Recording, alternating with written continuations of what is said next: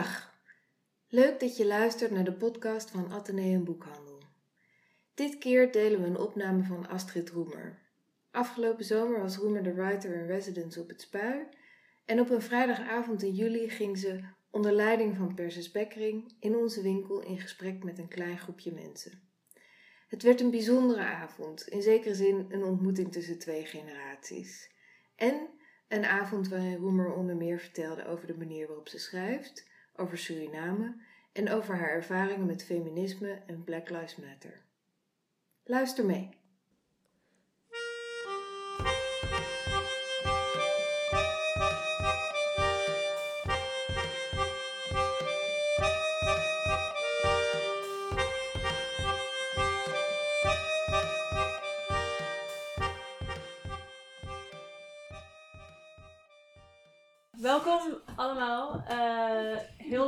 Zoveel mensen zijn gekomen. En nou ja, veel natuurlijk net binnen de beperkingen van wat er mag volgens de wet. Ehm, het idee is van eh, vanavond dat, uh, tenminste mijn idee was om, om gewoon een soort openbare leesclub te doen met onze gast Astrid Roemer. Die de afgelopen maanden hierboven in residentie is geweest. En nog steeds, toch? Ja.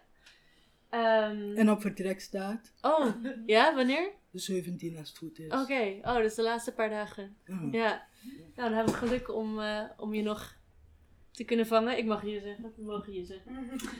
Ehm, dus ja, ik hoop vooral dat jullie zelf veel eh, vragen stellen of opmerkingen maken, meedenken over gebroken wit. Maar het mag ook over, tenminste wat mij betreft, mag het ook over eerder werk gaan. Want ik heb begrepen dat hier ongeveer een, eh, de helft van de aanwezigen een Astrid Roemer boekenclub heeft. Dus die, hebben, die zijn helemaal goed ingelezen.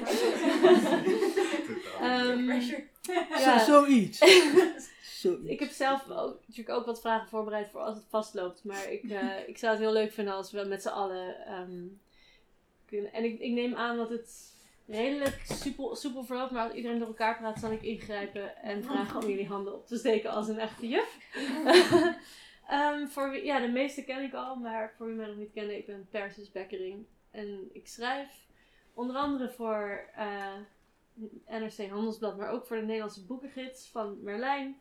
Eh, en ik heb daar laatst een, een essay geschreven over, over de gekte van een vrouw, van Astrid. Mhm. Een boek dat mij al, ehm, dat al zo'n beetje, nou, iets minder dan 20 jaar deel uitmaakt van mij.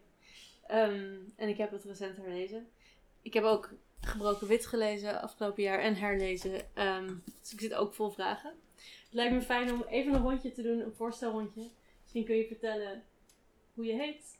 En misschien ja, wat je band is met Astrid Roemer. Je mag ook vertellen wat je werk is, maar het hoeft niet. Sayonara. beginnen. Eh, we zijn naar Stuttgart. Eh, mijn band met Astrid Roemer is dat ik toch wel een van de grote Nederlands-Surinaamse schrijvers ben. En ik ben zelf ook Surina Nederlands-Surinaams, dus je bent wel een groot voorbeeld voor mij. Schrijf je jezelf op? Ja, dicht. Eh, ik ben Charissa Shotu. Eh, mijn band met.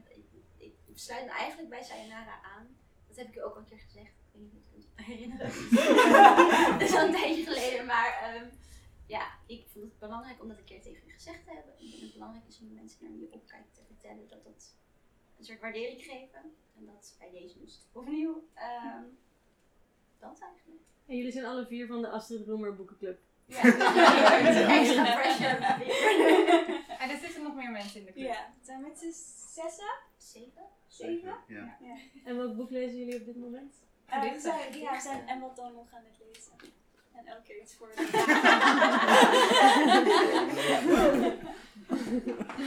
Superleuk. Ik vind het heel mooi. Eh, ik ben Eden en het is altijd gek om te zeggen wat je band is met iemand die je nog nooit ontmoet hebt, maar ehm, ik kan me eigenlijk bij, bij, bij jullie aansluiten wat dat betreft. Het is heel fijn om de Surinaams-Nederlandse mix eh, te lezen en te ervaren en daarin heel veel herkenning te eh, vinden. Ja, dat, dat vind ik ontzettend fijn, dus daarom het heel graag. Oké. Mm, Mijn naam is Emma van Meijeren. Ehm, mijn band met Astrid Roemers werk is dat ik bij een vak van IRA, eh, wat mijn eerste vak in, Ne- in Nederlandistiek was, eh, was getekend ging lezen. En dat was voor mij het eerste boek. Ik studeer literatuurwetenschap, dus ik lees vooral in andere talen. en voor mij was was getekend het eerste Nederlandstalige boek dat ik las, dat ik echt voelde. Ja, misschien kan ik aanvullen. Emma is heel bescheiden dat ze een, een prachtig artikel heeft geschreven. Ja. Over, Mm, ja, voor Heel mooi Echt artikel. heel mooi. Prachtig. over, ja. over de rol van water in, de- in Oh, dat heb ik nog niet gezien, dat artikel. Ik ben, er nog, ik ben er nog verder mee bezig en dat wordt eh, ehm, eind dit jaar gepubliceerd. Oh, ik dacht Oké. dat het al uit was. Ja, ze doen Ja. er heel lang over. Ja, Maar, maar, maar ze heeft ook wel een ander artikel geschreven, toch? Ja. Over interpunctie in eh Dat ging, dat ging over deze. Ja. Ja, over Ja, maar die- moet je mij, mij die. Ja. Twee verschillende. Interpunctie. Ja. Ben ik extra benieuwd. Ehm, ik heet Ira van Dijk. Ik werk aan de Universiteit Leiden als eh, modern Nederlands letterkundige. En ehm, ik ben eigenlijk gespecialiseerd in culturele herinnering. En mijn volgende boekproject zou moeten gaan over Caribische literatuur. Met een, een hoofdstuk over uw werk. Dus eh, heel bijzonder om, eh, om u te ontmoeten. En ik heb net een artikel geschreven over uh, lijk op liefde. Oh. Eh, ja, en ik zag natuurlijk allemaal verbanden met toen ik gebroken wit las tussen die twee. Dus heel leuk om het... Is het artikel gepubliceerd al? Of- Dat komt in een boek van Michiel van Kempen. Oké, Eh, maar het is nog niet uit, nee. Ik ga wachten. ik, ik wil het met plezier mailen of even in de bus doen hoor. Ik, ik wist niet dat u zo dichtbij was. Oké. Maar het viel me op, ik was in Paramaribo eh, een maand in november. Mhm. dat daar heel veel jonge schrijvers en eh, jonge lezers, nou ja, eigenlijk net als jullie, heel erg onder de indruk zijn van uw werk, maar dat ze het ook heel erg moeilijk vinden. Ik weet het. Eh, dus het, het idee van de, van de leesclub zou in Paramaribo zelf ook een heel goed idee zijn. Want zij worstelen een beetje met, niet zozeer met, eh, ja, niet zozeer met de eerste boeken, dus dat, eh, Ja. dat ging wel, maar met de trilogie bijvoorbeeld. eh, Daar hebben we het dan heel lang over gehad in het café, van ja, hoe je dat kan lezen. Ja. Dus mijn droom is ook nog wel om een keer misschien, nou, misschien moeten we iets van een podcast maken of zo, voor eh, lezers in Suriname. Hmm. Leuk. Ja. Maar daar moeten we eens over nadenken. Dat zou ik in ieder geval heel leuk vinden. Want Ja. ik heb het idee dat het werk daar echt nog wel wat uitleg kan gebruiken. Ja, Zomaar. dat geloof ik ook. Of een andere mani- manier van aanpak. Ik bedoel, Nou ja, die ja. kinderen van 16 of 17, want het zijn kinderen. hè. Precies. En hoef je niet het hele boek te laten lezen. Je kunt het per, Ja, ja. per hoofdstuk doen, per stuk. En dan bespreken. En dan schrikken ze ook niet van zo'n dik boek. Ja. Of van een boel pagina's, wat we allemaal hebben als we 16 zijn. Ja. Dus ik vind het, het kan wel. Je kan een heel jaar erover doen. Ik begrijp wel dat je het echt niet eh, met die kinderen hoeft te behandelen in, in zes weken of zo. Ja. En ik zou blij zijn als het ging gebeuren, maar ik, by the way, ik hoorde toevallig van, eh, van mensen daar, nu ik wat langer daar ben. En die, die zijn wat ouder geworden, zijn jonge vrouwen en jonge mannen. Maar een paar vrouwen zeiden tegen me, luister, uw boek over de gekte van een vrouw en eh, neem mij terug Suriname, mochten wij op de EBG Muloscholen niet lezen. De Nederlandische zeiden van tevoren, als je het boek van Astrid Roemer kiest, krijg je onvoldoende. Wow. En dat had met thema's te maken. Ja, oh, Waarom dan? Thema's. thema's, gevoelige thema's. Hmm. Moeilijk te bespreken. Ja, taboe, maar ook van hoe, eh, hoe bespreek je ehm, overspel. Ja.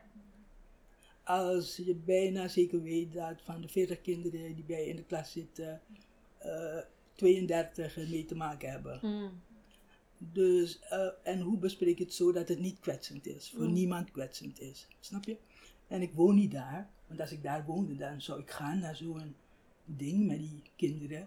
En dan zou ik wel een manier vinden om het zo te bespreken dat kinderen niet gekwetst weggaan of zo. Snap je? Ja.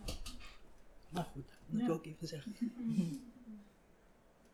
Ik ben Nadia, ik ben ook een schrijver. Ehm, en ik ben eigenlijk gewoon uit waardering voor uw werk en mijn nieuwsgierigheid voor de, naar de avond.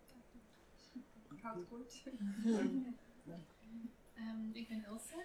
Ik eh, schrijf ook, ehm, onder andere voor de boekengids. Ik ehm doseer aan de Universiteit Utrecht in Gender Studies. En we doen ook veel postkoloniale, decoloniale studies. Ehm, en ik ben nu bezig in gebroken wit en ik vind het heel erg mooi. Ehm, ik ben Kim Schoof en ik schrijf een proefschrift in literatuurwetenschap. En los daarvan houd ik erg van uw werk, hoewel ik gebroken wit nog niet heb gelezen en wel heb beloofd er een college te over te geven binnenkort. Dus alles wat hier gezegd wordt kan terechtkomen in lesmateriaal. Oké. Dat is goed. Ik ben Caroline Reders, ik ben van Atheneum Boekhandel. Willen jullie achterin nog? En- eh, Wij zijn ook van Atheneum. ja. En ik ga iets op Twitter zetten, dus ik ga een paar foto's maken. En dat jullie niet denken wat een onbeleefde vrouw die zit een mail te lezen. Ehm, maar ik vind het altijd leuk om op het eh, account van eh Atheneum te laten zien wat er allemaal gebeurt in de winkel. En daar ik hem weer weg. Eigenlijk moet ik aan uw twee collega's vragen, want ik vind het niet netjes om dat tegen u te zeggen. Hoe wordt een boek een bestseller? Ik ben blij dat ik dat aan, is vraag. Ja, oké. paar tips. Ik ga erover nadenken. Oké, Ik wou oké. dat ik tips had, maar dat is... Niet te voorspellen. dus N- nee. Niet echt, maar soms denk ik, soms denk ik, als er een, boek, een nieuw boek van me uit, ik woonde lang in Den Haag, en als er daar een nieuw boek uit eh, kwam, ik kwam graag bij de Bijenkorf om voor alles en nog wat te kopen. Dus als ik daar kwam, eh, dan dacht ik, kijk, ik ga naar de boekenafdeling en ik zal een berg boeken zien van mij. En dat is niet zo. Er is een andere berg van een andere schrijver. En ehm, ik denk dat had ik dus ook in Gent, dat ik dan naar mijn vaste standaard eh, boekwinkel ging. En mijn boek was net uit, maar er waren ook andere boeken uit natuurlijk. En dan kwam ik daar en dan is er nul exemplaar, helemaal geen enk- enkel exemplaar van mij. En dan kom ik, ik zeg niet dat ik assistent ben, ik zeg dat ik het boek wil kopen en zo. Ehm, ja. En dan, als ze in een gesprek met mij raken, dan zeg ik, ja maar waarom is er niet één exemplaar? En dan is het antwoord altijd, ja kijk, als we het niet verkopen, moeten we het zelf betalen. Klopt dat? Ja, op grote, grote lijnen klopt dat. Ja, oké. Ja. Bon. Dus ja, daarom, dat, dat, er zit ook in hoe een boek een bestseller wordt, iets van eh, hoe de boekhandel zelf, want over de gekte van een vrouw heeft heel lang op de Pocket Mathematica, eh op de Pocket bestsellerlijst gestaan. Mhm. Maar Martin Munneker had een vrij eh, agressieve manier van zijn pockets eh, brengen. Ja, met ornamenten, hè? ook. Ja, en met, met grote posters Ja. overal en zo. Misschien als een trein. Ja. En, en misschien hebben een boel mensen het boek niet eens gelezen, maar ze kochten hem wel.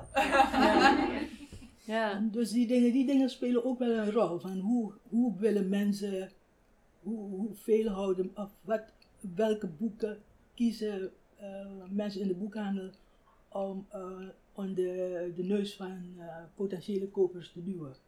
Zo van, luister, je koopt dit wel, maar... Ja. Maar dat terzijde. Maar ik vind, ik vind het wel leuk om te zeggen, want ik heb natuurlijk ook mijn eigen voorkeuren. dus- Mag ik u wat vragen over de uitgave van uw boeken? Want eh, hoe is het eigenlijk gekomen dat de trilogie uiteindelijk als trilogie verkocht werd? De arbeiderspers. Maar zij hebben dat bedacht. Ze hebben dat bedacht. Ze hebben dat voorgesteld. Het was toen, hoe die aardige man die toen eh, Lex Jansen, Peter Nijssen. voor Nalex. Hoe heet die? Pe- Peter Nijssen. Nee, nee, nee, nee. Noem eens iemand. Als een gerucht, hij had altijd ruzie met eh Jeroen Brouwers.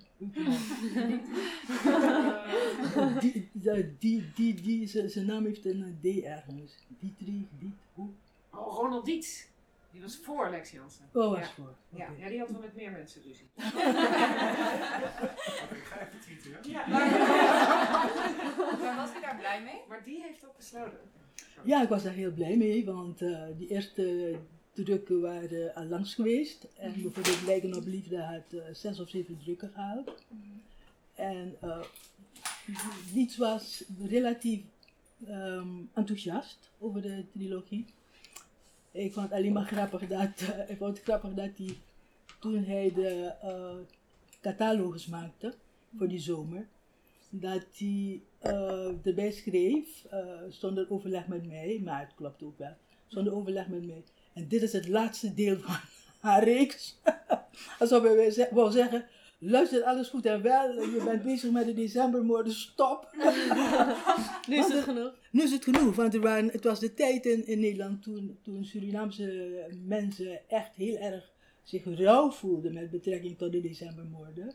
Dus natuurlijk ook min of meer ehm ageerde achter mijn eh, rug om.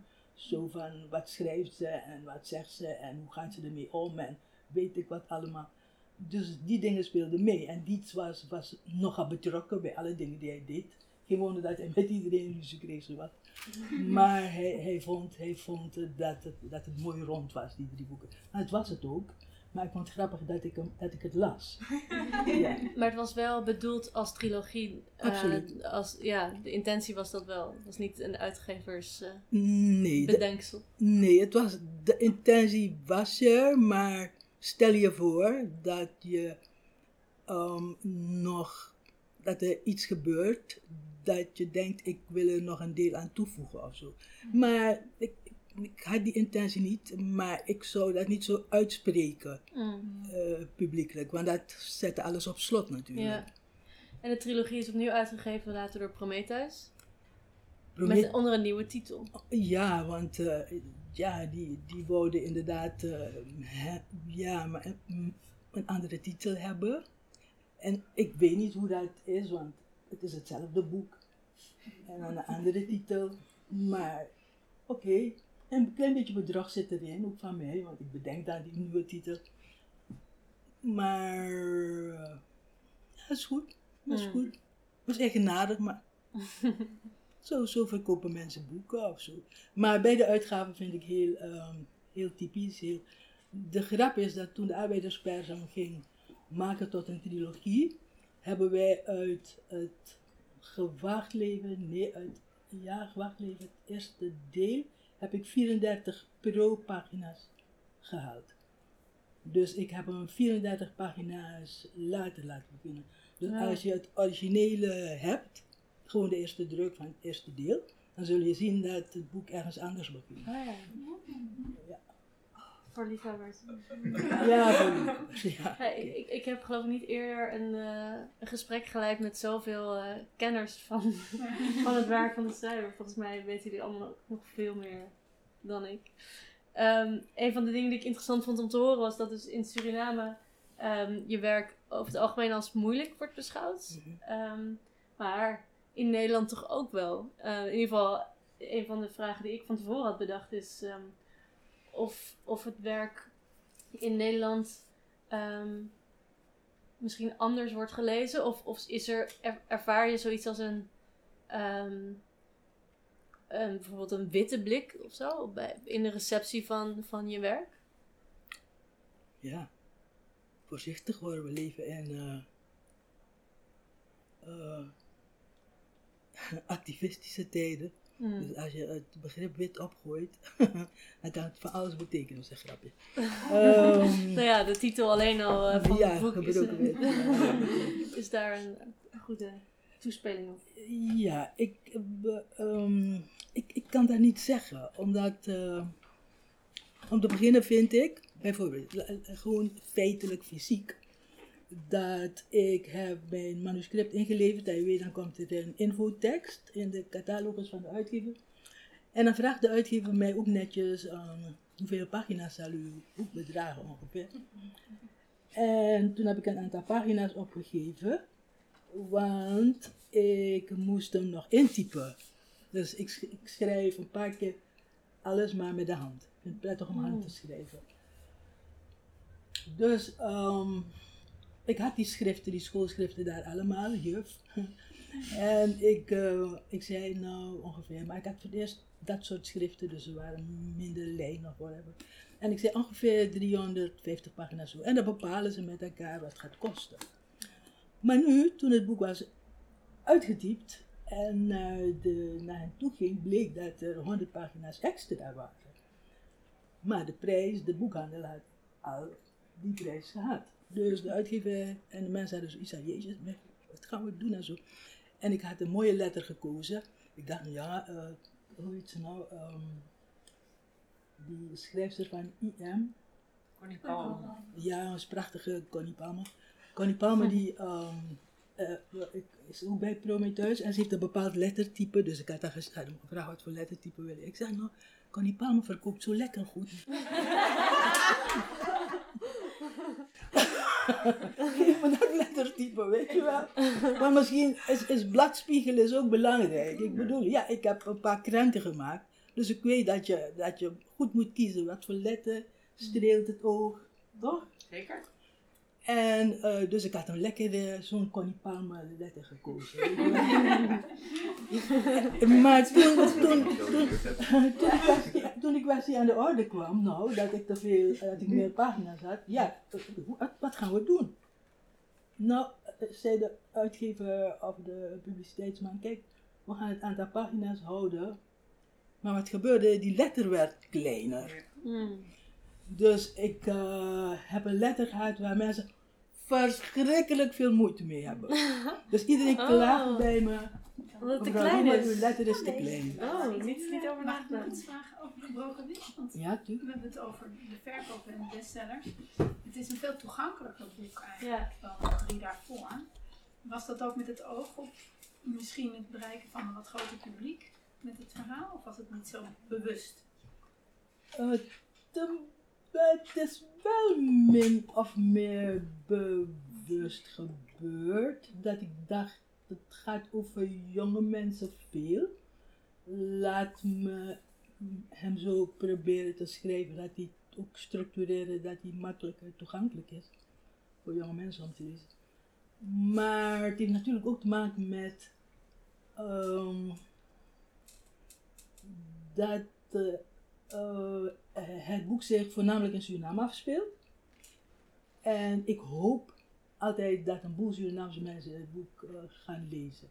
Dus ma ik maak hem wel toegankelijk zonder, zonder iets tekort te doen aan de kwaliteit en mijn. Want ja, ik zeg altijd tegen, tegen, tegen, tegen mijn uitgever: ik, luister, luister. Ik kan natuurlijk eh, een, een, een boek schrijven en twee, drie boeken schrijven in een jaar. Maar ik moet, ook iets, ik moet er ook iets aan hebben. Snap je? Ik bedoel, als je de 100 meter goed loopt en, dan kan je, en ze zeggen je moet drie keer de 25 meter lopen, dat is lastig. Want je spieren, je spieren zijn gewend goed hard te werken en ik hou ervan om aan die rand te werken van mijn eigen, alles wat ik heb. Ik wil, ik wil steeds het beste leveren. Dus het, het hoeft niet moeilijk te zijn, maar het moest, moet wel het beste zijn dat ik kan. Snap je? Hmm. Ja. Want wat me bijvoorbeeld opviel is dat het eh, in tegenstelling tot een gesprek in Suriname op de straat en overal behoorlijk monolinguistisch is. hè. U, u zegt dan bijvoorbeeld B spreekt alle talen door elkaar. Dus ze, ze zegt iets en dan staat erachter, ze zegt dit in allerlei talen, maar ze zegt het in het Nederlands. Is dat ook bewust met het oog op het publiek of is dat gewoon om, om niet te veel talige chaos? Het is niet. ehm, als ik eenmaal de karakters heb, als ik eenmaal heb uitgevogeld eh, welk jargon ik ehm, per karakter ga gebruiken, dan ben ik niet meer met het publiek bezig. Dan ben ik meer bezig met hoe klinkt het, eh, past dat bij, bij dit personage, en dan ga ik op die voet verder. Ja. Right. Ehm, er, ik denk ook, ik ben het ook eens met dat het een toegankelijker boek is dan, dan eerder werk.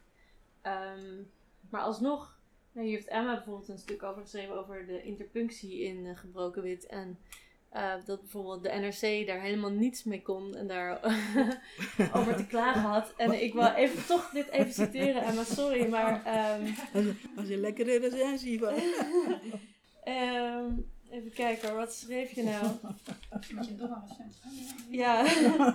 Wie schreef dat? Eh, Alle ingrediënten. Ja, Thomas de Veen. Maar Emma schreef...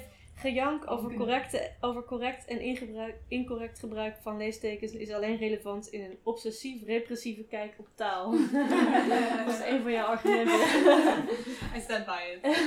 en daar kwam dus ook mijn vraag vandaan. Omdat, eh, ehm, ja, omdat ik me afvroeg van, zijn, is dat dan een, een bepaalde dwingende, zeg maar, Nederlandse blik op, oh je moet eh, heel economisch schrijven. ehm, de recensie klaagde ook over te grote gevoelens bijvoorbeeld. Terwijl, nou ja, dat, dat verraadt meteen al een opvatting over. Ik bedoel, dit is mijn, mijn baas, hè, dus ik zal verder niet over hem roddelen. Maar eh, het verraadt wel een bepaalde ja, eh, standaard over wat literatuur is.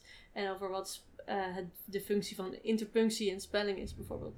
Dus vandaar dat ik me afvroeg of u zelf het, of je, ik mocht je zeggen, of je zelf het idee had dat.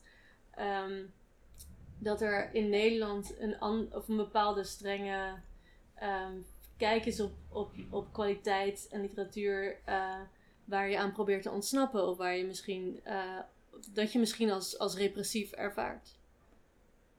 Eh, niet, niet echt, om je de waarheid te zeggen. Ik kom zelf uit een, een niet-lees literaire cultuur, Suriname. En eh, wat in Suriname heel erg speelde, ik had, gisteren had ik twee jonge schrijvers, één geboren in Rwanda en één geboren bij de Marons in Suriname, maar hier opgevoed verder. Tirsa, ja, Tirsa. En eh, we hadden het er nog over dat in Suriname bestaan schrijvers niet. Wat bestaat is het boek. Dus er is ook geen dat is een soort systeem of cultuur of infrastructuur waar schrijvers in kunnen zijn, geïnterviewd worden en zo. Wat, wat, dat, wat dat betekent voor mij hier is dat, eh, en, en, de recensiecultuur bestaat in Suriname eigenlijk ook niet. Michiel van Kempen en, en, en, collega's, die hebben toen die de Waarheidpagina gehad van iedere zaterdag, dat ze een uh, recensie schrijven. Maar het, het zijn Hollanders die het doen. Dus het gaat een beetje voorbij aan, het is toch wel weer voor de meeste mensen, ja, die Hollanders schrijven over ons. En er is een, er is een ik merkte gisteren praten met die twee vrouwen, dat als ik bijvoorbeeld zei, uh, dit, uh, dit, uh, jullie moeten me niet koloniseren hoor, dat ze meteen opsprongen en zeiden, mevrouw Roemer, u mag het woord niet gebruiken. Ik zei, ja, maar ik, ik doe het zo, tussen haakjes. Zelfs dan mag u het niet gebruiken, want het is een woord van de kolonisator. Ik zei, dan mag ik helemaal niet praten meer. ja. Dus um, er is, een, er, is een, een, beweging, een manier van heel strenger, nog strenger worden hier. Maar dat, die, dat soort dingen heb ik niet meegemaakt. Ik ben gekomen en ik heb het geluk gehad dat ik door een uitgever ben gevraagd, die was de eerste uitgever, behalve het Wereldvenster, was de eerste uitgever die echt bewust zwarte schrijvers en, en, en, en schrijfsters uitgaf in de knipscheer. Die zocht boeken, Jos Knipscheer, die koos echt boeken, liet vertalen en die gaf die uit. Onder andere Alice Walker, nogmaals, voordat ze de kleur paars had geschreven. Dus hij was blij met, en, hij, en hij was echt, hij was een, hij was een, hij was een supergoeie taalman, redacteur. Hij had ook een tijdschrift en alles. Maar, dus hij was verschrikkelijk blij met mijn, mijn soort taalgebruik. Voor hem was dat uh, zijn kijk, bevredigde dat zijn kijk op de standaardliteratuur. Hè? Dus ik kreeg complete ruimte. Hoe is, hij, hoe is hij bij je werk gekomen? Ik werd gewoon een keer opgebeld door hem. Hij, ja, Ja. ja hij, hij, hij had een recensie geschreven. Oké. In een van zijn tijdschriften. En toen um, belde hij op een keer. Hij had kennelijk mensen contact. En hij belde op en zei, ik ben Jos Knipsche. En um, hebt, u, hebt, u, hebt u werk? Hebt u nog meer werk? En zo is het. Hij was echt een geweldige jongeman. Het is echt vreselijk dat hij aan zijn nier uh, doet. Dus ik dacht altijd, Jezus, als ik niet bang was, had ik hem een nier gegeven. Maar hij was echt een uitgever die inderdaad, zoals de, de wetsen, zoals Martin Ross deed, die bellen hun schrijvers op en zeggen, heb je werk? Waar ben je mee bezig? En dat is, ik ken ook een andere uitgever die het doet hoor, die zei, ja, ik wil u wel, maar als u schrijft moet u iedere keer als u een hoofdstuk of 30 pagina's af heeft, moet u dat inleveren bij ons. En dan, dan iedere keer 30 en weer inleveren en weer 30, maar daar hou ik niet van. Ik hou ervan om een compleet af manuscript in te leveren. Ik kan me niet voorstellen dat je een manuscript per stuk maakt. Ik moet zeggen, hij maakt veel bestsellers. Okay. Uitgever die heel ja, Het is niet Prometheus. Het is niet Prometheus. die maakt ook bestsellers. Maar het is een, het is een ander. Ik kan ze, ik kan, ik kan, ik kan zijn naam Mag ik daar niet noemen. Iets over vragen? Ja. Want 30 pagina's, 30 pagina's is niet aantrekkelijk. Is dat omdat u vaak teruggaat en herschrijft? Nee, juist niet. Omdat ik, um, ik, ik, ik voor mij is een boek een ding. Ik maak een heel plan. Ik zeg altijd, ik vergelijk het een beetje met een architect. Gaat een huis bouwen. En eh, je hebt de hele, hele werkplan heb je klaar. En dan ga je werken aan het fundament enzovoort. En het zou vervelend zijn als iedere keer als je een stukje af hebt, dat er iemand kwam kijken en zei, kijk of het goed is. Nee meneer, dit is een meter te lang. Je moet opnieuw beginnen. Snap je? Maar dat is hoe je een bestseller maakt, blijkbaar. Misschien. Dat is, want, want, want, want, want, ze gaan met z'n vieren lezen. Ze lezen met z'n vieren. Ja. En ze hebben ontzettend goede relaties hier, maar ook in het buitenland. En eh, ze lezen dat en, en, en, en, en ze, ze, ze komen terug bij de schrijver en zeggen dit en dat en dat en dat. Die schrijf ik aan herschrijven. En je gaat verder met je boek. Dus je boek wordt eigenlijk. Maar goed, het is een manier. Het is, het is, het is ook een manier om literatuur te maken. Het is misschien ook een manier om, om schrijvers te dwingen.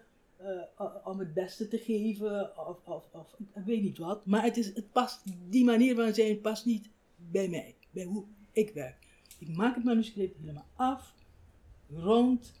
Ik kijk ernaar. Ik weeg het. ga voor en achter. Ik lees het twintig keer. En dan gaat hij naar de uitgever en ik heb het geluk gehad, bij welke uitgever ik ook zat, dat het manuscript binnenkomt en de redacteur leest hem en zegt, het is prima. Geen helemaal niks. Het, het enige wat, eh, het is een het enige wat eh, bij bijvoorbeeld gebroken wit, eh, bij gebroken wit zei de redactrice tegen mij, was een vrouw van, eh, van misschien 34 zo. En zei, mevrouw Roemer, sperma spuit niet, het druppelt.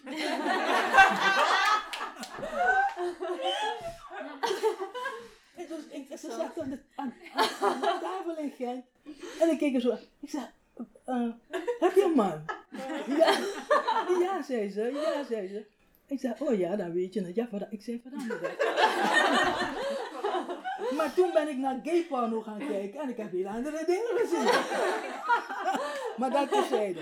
Maar eh, kijk, kijk dat, zijn, dat zijn zo eh, de- de- dergelijke opmerkingen. Dat was de meest opmerkelijke opmerking. Ja, dat is de opmerkelijke. Ja, wel veranderd. Wauw. Ja, dat is een hele mooie. Maar wel heel fijn eh, dat je dus vrijheid hebt gekregen in die interpunctie en spelling. En eh, dat, dat, dat je daarin volledig vertrouwen hebt gekregen. Ja, want, want, want inderdaad, want eh, zowel de, de eerste redacteur die ik heb gehad, als de tweede, ehm, die eh, zeiden wel eens, moet hier niet een, een komma? Of zou u hier niet een eh, eh, dubbele punt? Of waarom? En ik zei, nee, luister, het is het ritme van het verhaal. Het is het ritme van het personage. Zo praat het personage. En wij, in, of laten we zeggen, mijn personage praat op deze manier. Je moet luid op lezen. En ook als je die dubbele punt ziet, even met je, ziet, even met je stem omhoog, om te begrijpen wat en wat. En binnen de kortste keren, daar hadden ze twee of drie pagina's geprobeerd. En dan zei ze, ja, je hebt gelijk, laat, laat maar zitten.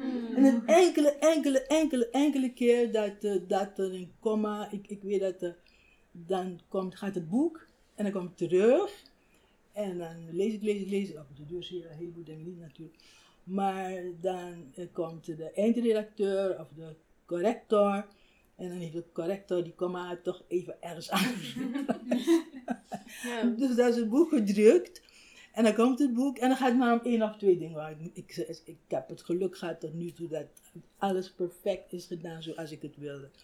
Maar dan ehm, lees je en dan zie je dat die komma toch even verplaatst. Ja, en dan denk ik, wat geeft dat nou? Ze willen ook een handtekening in het boek hebben.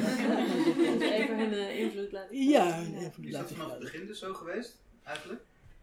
Ja, het is vanaf het begin zo geweest. De Over de gekte van een vrouw is letterlijk, ik heb natuurlijk nooit, ik had niet met een Suriname helemaal geproduceerd in Suriname. Maar over de gekte van het manuscript is naar knipsen. Precies zo heeft dit uitgegeven met al die verschillende lettertypes. Hij heeft nooit gezegd, oh mevrouw Roemer, ik genadig. Al die lettertypes, nee, hij vond het uitstekend. Maar hij heeft ook zijn handtekening geplaatst in die zin dat ik eh, werd, geroepen een keer van kom naar je omslag kijken en ik naar Haarlem. En eh, zo, eh ze verschrikkelijk lieve mensen, vreselijk lieve mensen. En ik kwam daar boven en eh, zo groot, ze hadden hem heel erg vergroot. En ik dacht, nee, dit kan, de- ik kan dit omslaan. Ik kan dit niet verkopen in Suriname. Als die vrouw met die slang om mijn nek. Zo, Die mensen worden gek in Suriname. dit kan je bij Surinamers niet brengen. hè? Maar ik was zo... Het was mijn eerste boek dat uit zou komen bij een officiële uitgever. Dus ik sta daar en ik denk, nee god, nee god, nee god, dit wordt een ramp. Maar ik zei, ja hoor, het is goed, ik vind het mooi.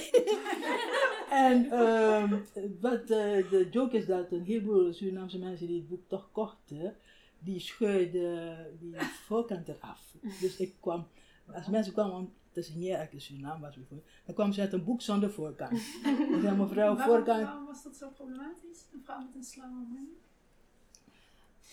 Ja, een slang is erg in Suriname. Maar wie dus wel van het boek hield, want ik generaliseer nu heel erg, dat waren Hindoes. Dus mensen als Anil Ramdas en, en die mensen, dat krijg ik een lovende brief. Mevrouw Roemer, ik vind uw boek geweldig.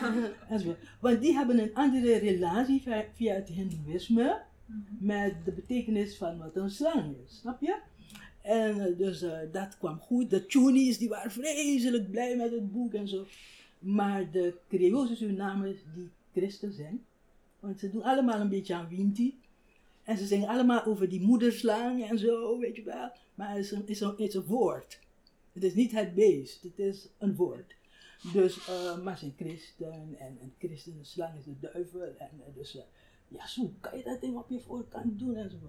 Dus dat is lang, lang, lang doorgebeurd. En zelfs als ik vrienden had, zeiden die ouders van, van, van die mensen, of die grootouders, maar zeg tegen Astrid Roemeren, we hebben niets met slangen.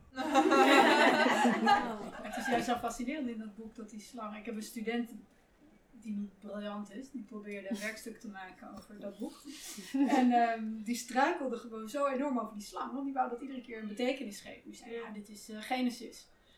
Eh, zei ja, dat, zo simpel ligt het toch niet met die slang in dit boek. Er, er wordt van alles aangekondigd, maar niet alleen eh, eh, de val uit het paradijs. Nou, hij, hij betekent wat eigenlijk in al, in al die religies in uw boek, Ja. maar ook krijgt het nog een soort eigen autonome betekenis. Dus het is voor, voor lezers of studenten eigenlijk heel moeilijk het een soort explosie van verschillende betekenissen krijgt, zo'n beeld. Met die orchideeën erbij, hè? Precies, Dus, dus ja. ik, ik, ik las in recensies ook dat het was snel, het was snel uitgezocht door recensenten eh, in Amsterdam.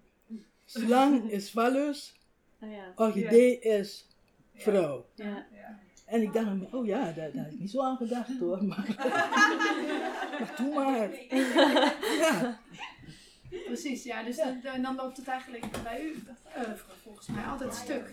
Als iemand probeert één zo'n betekenis te geven, dan loop je eigenlijk altijd spaak. want Natuurlijk. Dan klopt het gewoon. Natuurlijk, het klopt niet. En dan, dan ga je het boek ook lezen ehm, vanuit een perspectief dat bij mij niet meer klopt precies met, met het verhaal, met de intentie, met Mhm. wat ik heb willen, willen doen en zeggen. Snap je? Ja, dat is waar. Klopt. Ja. Maar dat lijkt ook in gebroken wit minder aan de hand. Dus in de trilogie zijn er heel veel van die beelden die zo exploderen. Die, eh, nou ja, bijvoorbeeld eh, water of er zijn, zijn allerlei beelden die... Nat hout. nat hout. Veel nat hout. Die niet, eh, Veel nat. Ja. Letterlijk of figuurlijk. Letterlijk. Oké, gelukkig. Maar be- lees je dat dan meteen symbolisch? Of metaforisch? Nee, want ik weet niet zo goed wat ik daar. ik, ik weet niet zo goed wat ik daarbij voor moet zien. Je kan je juist voorstellen dat, of op wat steeds gebeurt, is dat het symbolische lezen niet lukt. Ja. Dus dat het lijkt te betekenen dat dat dus niet gaat. Dus dat je wordt gefrustreerd in die soort Thomas de Veen-achtige lezing. Oh, Thomas. Ehm, nou ja, die, die tot een soort heldere... Er valt geen mus van het dak zonder dat het een betekenis heeft. Achtige, Hmm. eh, dat werkt niet. Dus het lijkt bijna te betekenen dat dat niet werkt. Hè? Dat, dus, dat die westerse manier van betekenisgeving Ja. eh, wordt gefrustreerd. Maar ik weet niet of we dan alweer te veel daarin lezen. Maar, dat... maar in gebroken wit is dat allemaal veel minder. Dan, dan zitten we heel dicht op de huid van, eh, van oma en de kippensoep en een wasje ophangen. Ja, precies. Wel Ja, ook veel water. Ja. Maar het kan zijn dat ik er gewoon heel erg op let. Maar Emma, luister, eh, water, water, water. Om te beginnen zijn jullie ook een waterland.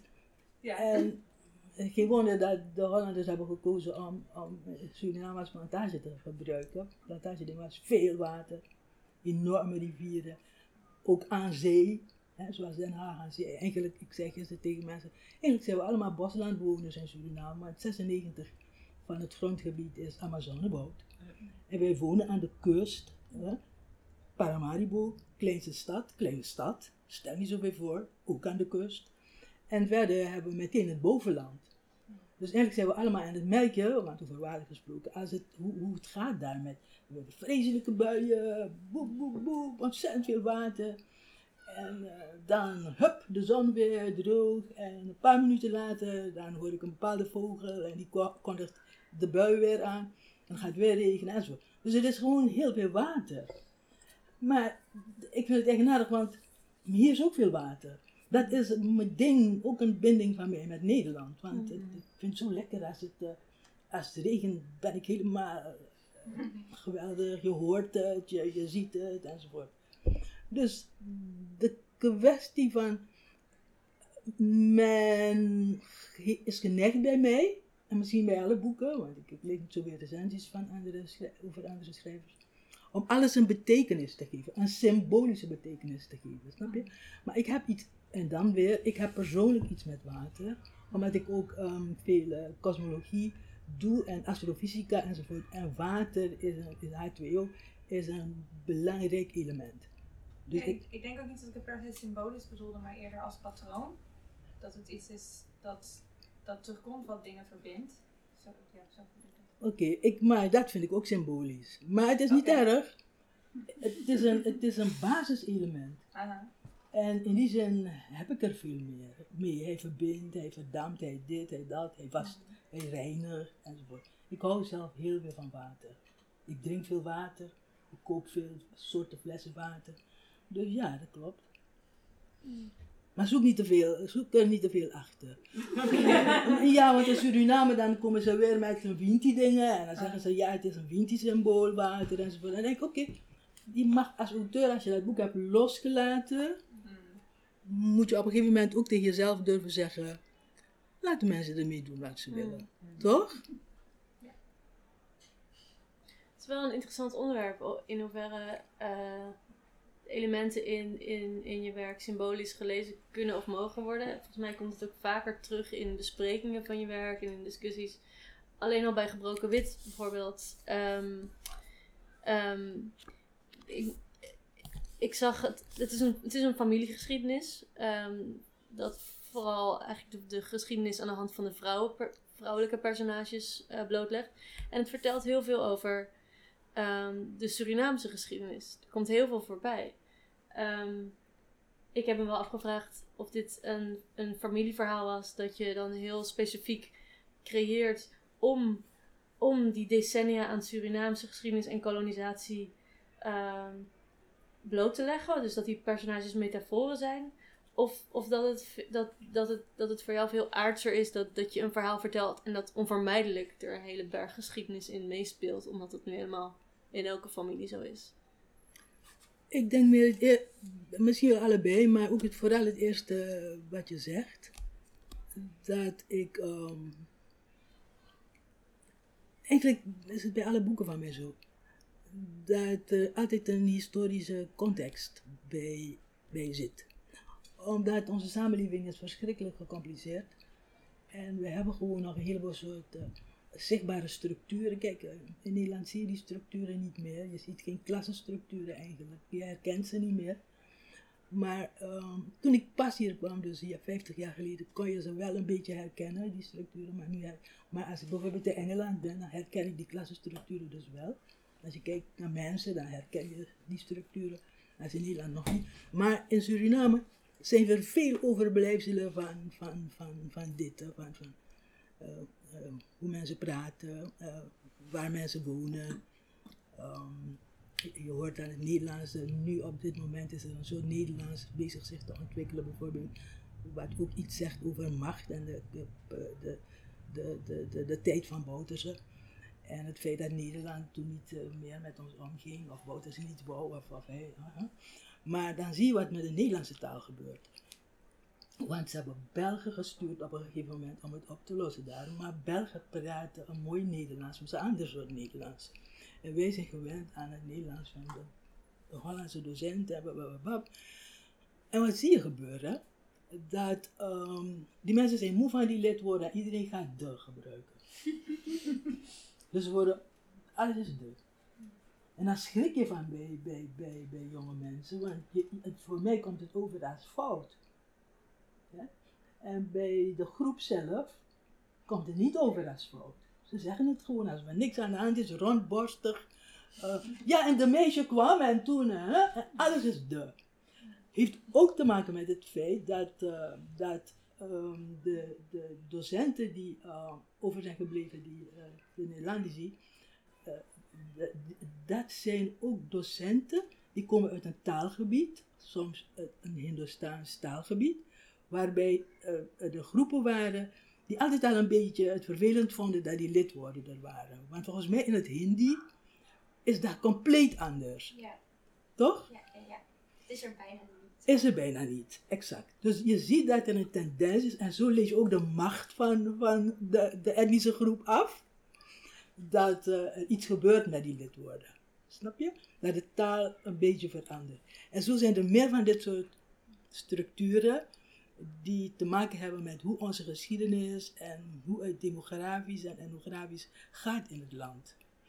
En wat nu aan de hand is, is zo grappig ook, wat nu aan de hand is dat, dat je ziet dat, uh, wat ik wat prachtig vind, en het heeft echt met Bouters ook te maken, heeft niet, ja, dat, dat, die, wat gebeurd is, dat alles wat in het bovenland woonde, dus de Marons, en het waren echt uh, uh, slavernij-arbeiders die zich daar gingen vestigen, dat, dat weggelopen mensen. Dat, dat, komt naar de stad, dus zakt af naar Paramaribo. Dus Paramaribo, die stad zit vol mar Maron mensen. En ehm, die Maron mensen hebben een ander soort van omgang met elkaar. En ah, ze spreken een eigen soort Sranantongo, dus ook de lingua franca is compleet anders klinkt anders, is anders. En ze hebben een andere manier, stijl van leven. Hebben een beetje hekel aan mij, aan ons, aan stadskreolen. Dus ze spreken, willen ook niet echt ons Nederlands spreken. Als ze Nederlands gaan spreken, ze hebben veel contacten met Holland, dan gaan ze het Hollandse Hollands praten. En niet het, het, het stadskreoolse Nederlands. Daar hebben ze geen trek in, ze willen zich daarmee niet identificeren. Dus daar zie je ook macht in. En als Ronnie Brunswijk, die Maron is, um, DNA-voorzitter gaat worden, waar je ontzettend veel taal voor nodig hebt. Dat wordt, dat wordt een ding. dat wordt echt een ding. Maar dat, dat gaat ook, want dat gaat op de radio, dat horen jonge kinderen. Snap je? Mm. En dat gaat overgenomen worden. En, en enfin, dat zijn allemaal dingen die, als, als ik een boek moet schrijven, als ik een boek schrijf en ik, ik, ik zet dat boek, ik schrijf het boek neer in Paramaribo van nu, in Suriname van nu, dan zou je daar rekening mee moeten houden. Mm. Want dan, ga- die geschiedenis, voor mensen die, en daarom is het misschien ingewikkelder voor Hollanders, je, je, je leest die geschiedenis er ook aan af, aan het taalgebruik en zo. Maar dan moet je een goede lezer zijn. En daarom zeg ik met betrekking tot de scholen, pak, dat, pak acht pagina's en ga acht pagina's met die kinderen doen. Je hoeft niet die hele, het hele boek te doen. Pak gewoon een, een flink groot fragment. Zeg tegen ze, lees dit, deze acht pagina's en bespreek die pagina's met die kinderen. Dan zul je zien hoe enthousiast ze gaan worden. Ik heb het een keer gedaan toen ik voor langere tijd daar was. En dan zijn ze heel enthousiast en dan gaan ze dingen vinden in, in, in die pagina's waar ze, waar, ze waar ze herkenning vinden. Ze gaan, ze gaan op een andere manier kijken naar taal. Want er is weinig fictie. Want, want, want tot slot deed ik bij deze opmerking. Surinamers zijn vreselijk verbaal vlot. Verschrikkelijk vlot. Kunnen verschrikkelijk goed hun gedachten onder woorden brengen. Verbaal. Ontzettend goed. Maar vraag ze niet om een tekst te maken, en dat is huilen. Maar het heeft ook met onderwijs te maken. Ik heb goede Nederlandse gehad. Steengoede, maar die kwamen van universiteiten hier in Nederland, was toen Nederlands strak werd gedoseerd. En die waren hard. Ik herinner me dat, dat met betrekking tot mijn Hindoestaanse eh, studenten, met wie ik zat, dat, hij, dat mijn docenten gewoon keihard zeiden, luister, als jij thuis Hindi blijft praten, word je nooit onderwijzer. Want van mij ga je onvoldoende krijgen. En die dingen zijn nu weg. Snap je? Mensen mogen hun Surinaams praten hoe ze willen, ze worden toch onderwezen. Mm.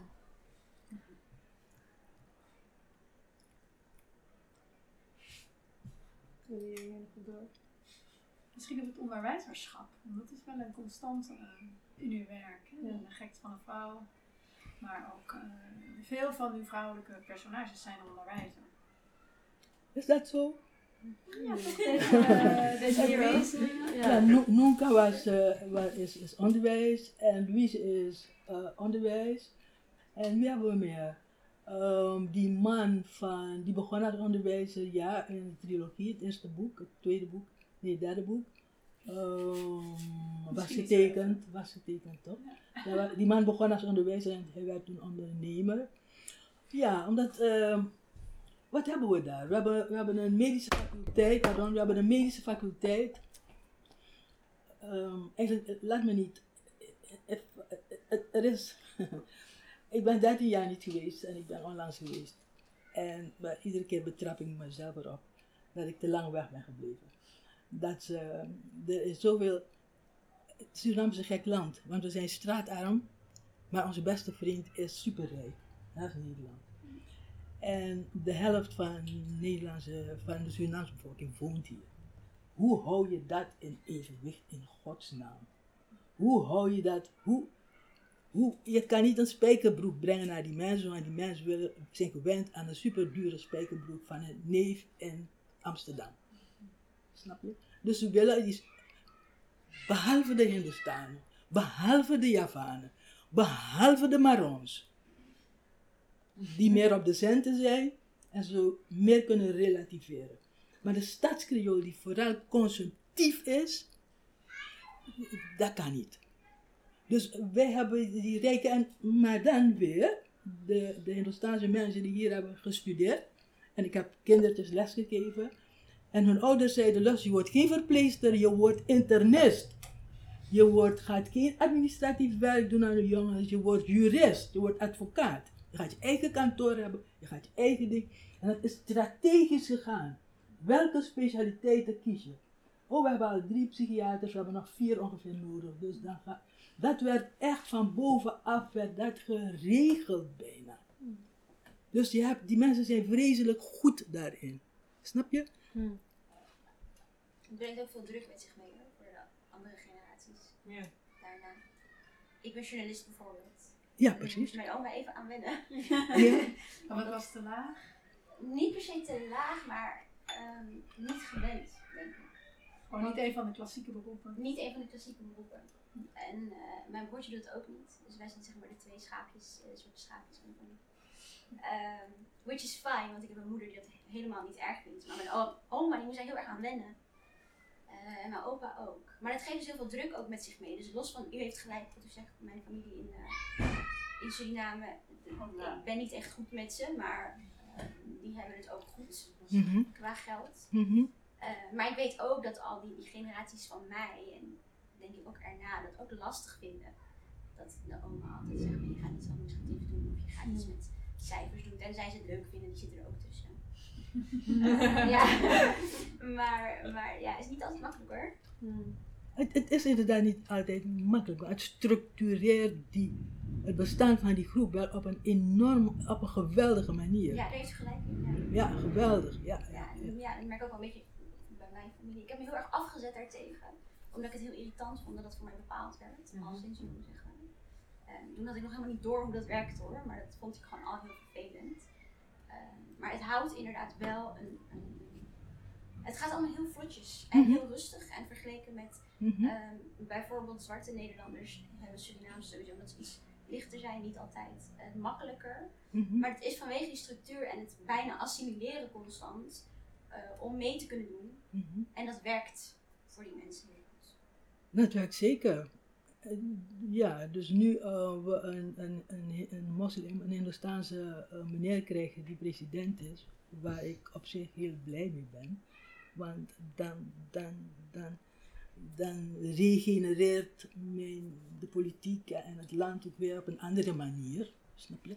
En daar ben ik heel erg benieuwd naar wat gaat er gebeuren. Maar het is een etniciteit die ook is deel van mijn absolute basisidentiteit. Eh, Ik ken geen andere wereld dan meteen met hindoes en moslims en boeddhisten enzovoort, snap je? En Hollanders enzovoort. Dat is niet weg te halen. En dat, tot slot, dat is ook een vreemd, vreemd ding, hè. Want ik ben hier niet school gegaan als jong meisje. Ik ben hier gekomen toen ik 18, 19 was. Maar dan zie je dat zwarte kinderen die hier naar school zijn gegaan, een heel andere perceptie hebben over, bijvoorbeeld over Hollanders. Hoe de Hollanders horen bij mijn identiteit. Ik, vanaf ik mijn ogen open doe, zie ik Hollanders. Hmm. Snap je? Maar dat is voor deze kinderen niet. Voor, voor hen is, wij zijn een migrantenfamilie en die Hollanders zijn de anderen. En vanuit dat andere gevoel kunnen ze nu wat het gevecht aangaan van, ja, maar jullie zijn niet altijd leuk tegen ons geweest op school. Maar ik had die problemen nooit gehad op school, snap je wat ik bedoel?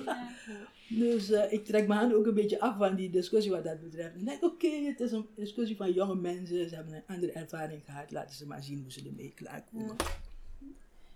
Ehm, maar eh, we hebben het over de, de, de geschiedenis en de, de cultuur, hoe dat in, in, in de familiegeschiedenis in gebroken wit eh, op de achtergrond. ehm, het is als een, als een lens waarnaar die geschiedenis zich opent, maar, maar de personages zelf beleven het heel afstandelijk van op. ehm, er wordt vaak.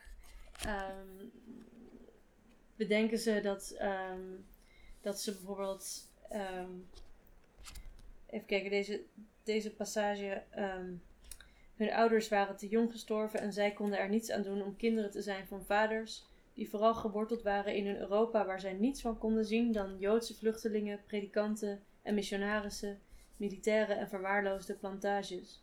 En dit soort opmerkingen zitten vaker in het boek, dat voor hen, voor de personages, al die geschiedenis meer eh, tot hen komt in, eh, in losse elementen of in verhalen of in ehm, de, de chocola die, die oma B ziet of de tabak van de oorlog. Verder ziet ze niks van de oorlog, alleen die producten die haar leven binnenkomen. Mhm. Ehm, ja, nee, dat, dat, dat viel mij op bij het lezen dat het zo. ehm, dat, dat, dat het speelt allemaal wel een rol in de achtergrond. En als je als lezer meer weet over de geschiedenis, dan gaat dat mee resoneren. Maar voor de personages voelt het toch meer als een andere wereld. Ja. Of niet? Hoe, hoe, hoe, eh, hoe, zie- hoe zie je dat? de personages weten in elk geval ehm, dat ehm, wanneer ze di- dit voelen, ehm, als, ze, als ze naar elkaar kijken. Maar dat geldt voor al die etnische groepen hoor. Maar laten we het even bij de stadskreolen houden.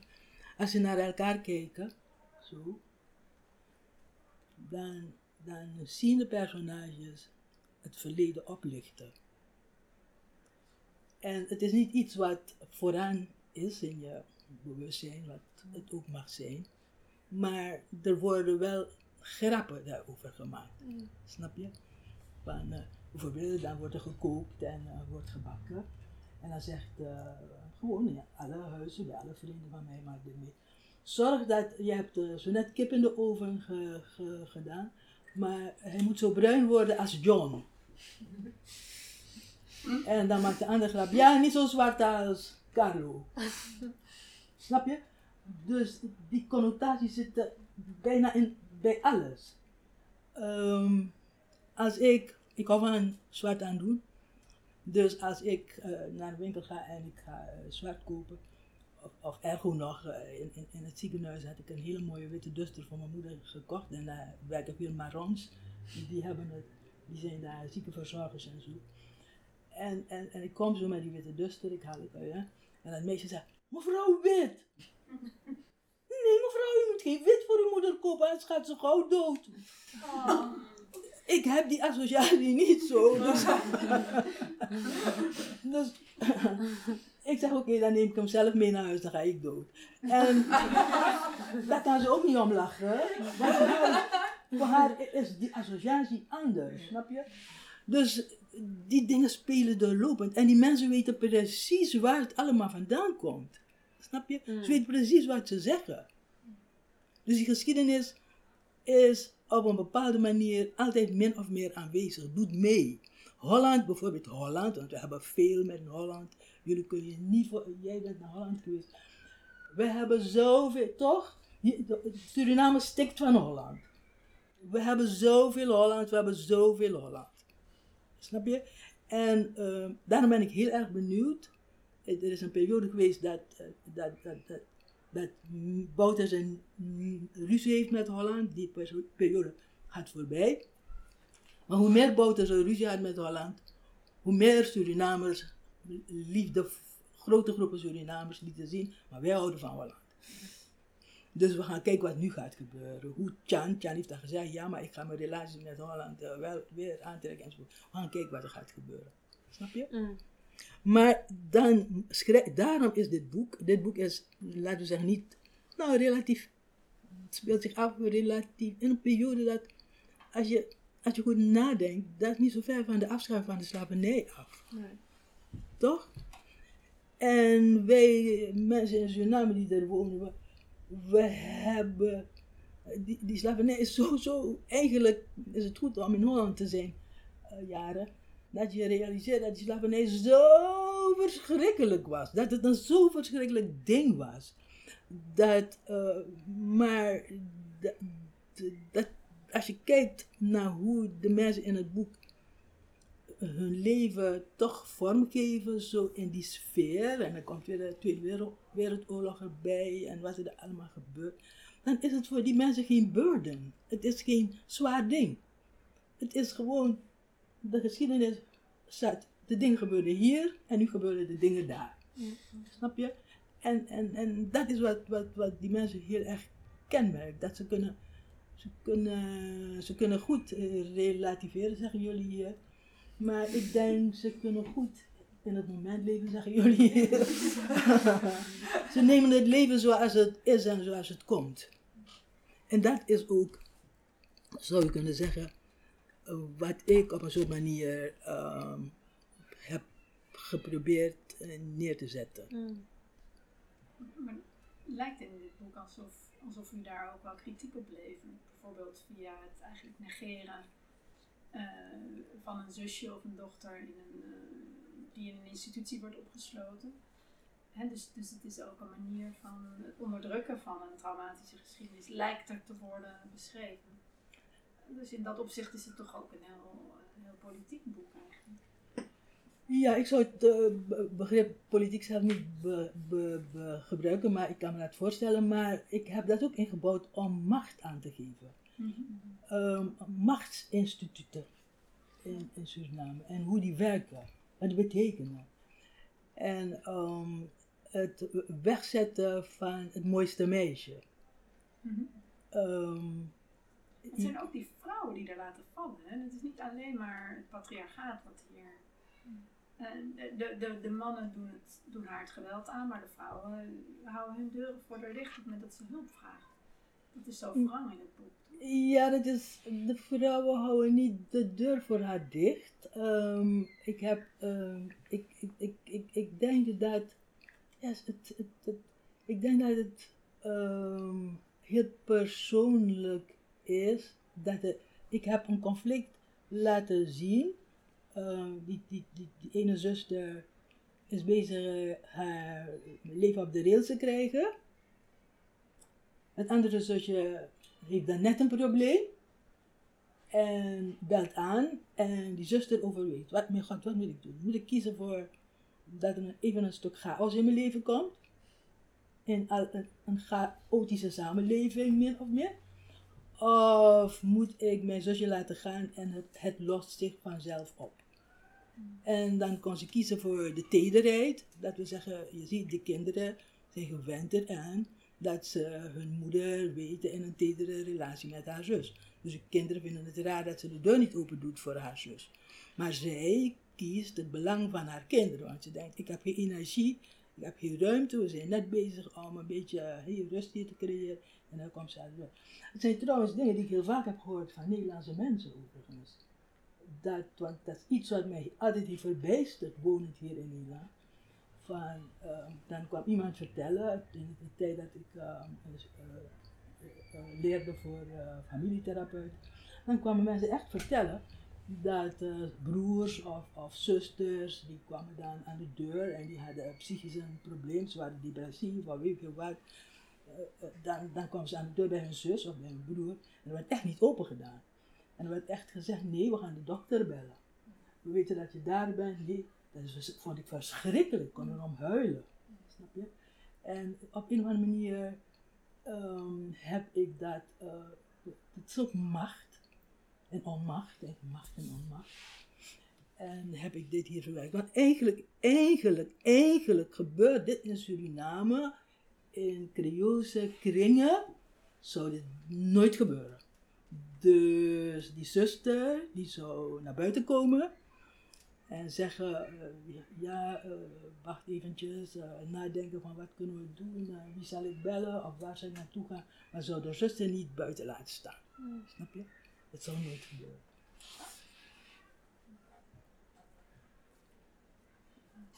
Zullen we misschien heel even vijf minuten pauze houden en drankjes blijven Is goed. Dat is een goed idee.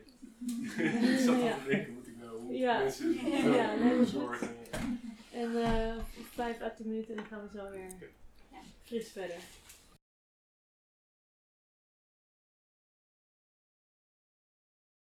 We gaan verder met, nou, ik hoorde net iemand een hele goede vraag stellen die we zeker gaan herhalen, maar we beginnen eh, de tweede helft even met een stukje voorlezen. Ehm, misschien kun je heel kort vertellen wat je gaat voorlezen, Astrid.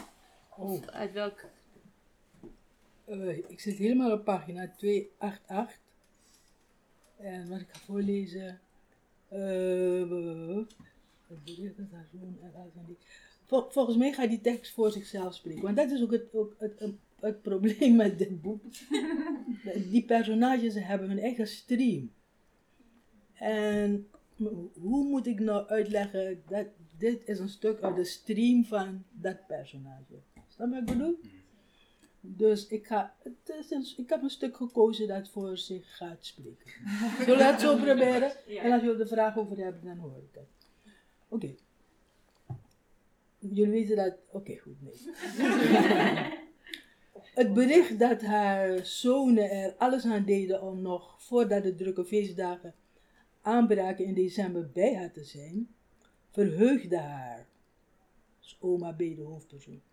Tussen haakjes. Het nieuwtje had Imke telefonisch bereikt. Het gaf haar de moed om wat haar kleindochter met zorg bereidde voor haar door te slikken, zelfs al deed het pijn en was het rietje echt heel lastig. Ze mochten niet al te belabberd uitzien als de jongens er waren. Nog één keer schitteren als hun moeder, ook al was ze niet meer de kristallijst rondom hun bestaan. Echtgenoot Anton zei alleen maar tijdens een bevalling tegen haar: "B, ik, ik hou zo van je. Echter in het bijzijn van hun kinderen had hij geen mogelijkheid onbenut gelaten om zijn waardering voor de vrouw van gezin Fanta uit te drukken in allerlei waarden van diamant, goud, kristal, zonlicht. Zij had het beste van het beste in haar tengere lijf van echtvrouw en moeder. Zij had nooit uitgesproken dat zij hield van hem. Zelfs toen haar vader terug zou reizen naar Parijs en hij haar vroeg of hij haar een goede echtgenoot had bezorgd, kon ze het niet opbrengen te zeggen dat ze zo verschrikkelijk gehecht was geraakt aan Anton, omdat ze niet wist of het waar was. Ze had alleen maar lopen jammeren. Oh, daddy, je neemt mijn hart mee met je. Hoe kan ik verder leven? Moeder onzichtbaar afgevoerd en overleden in een ziekenhuisbed. Vader vertrokken om beslist terug te keren. Had hij immers met haar handen op zijn hart beloofd. Ik kon maar niet aanvaren weer. En elke nieuwe week kreeg een bitterde nasmaak. De hartjes van de vijf kinderen die in haar binnenste waren gegroeid, hadden haar steeds weer voor negen maanden zoet en zacht als custardpudding gemaakt. Altijd weer, altijd weer. Tot het moment dat het vruchtwater doorbrak en ze schreeuwde om haar eigen moeder en vader.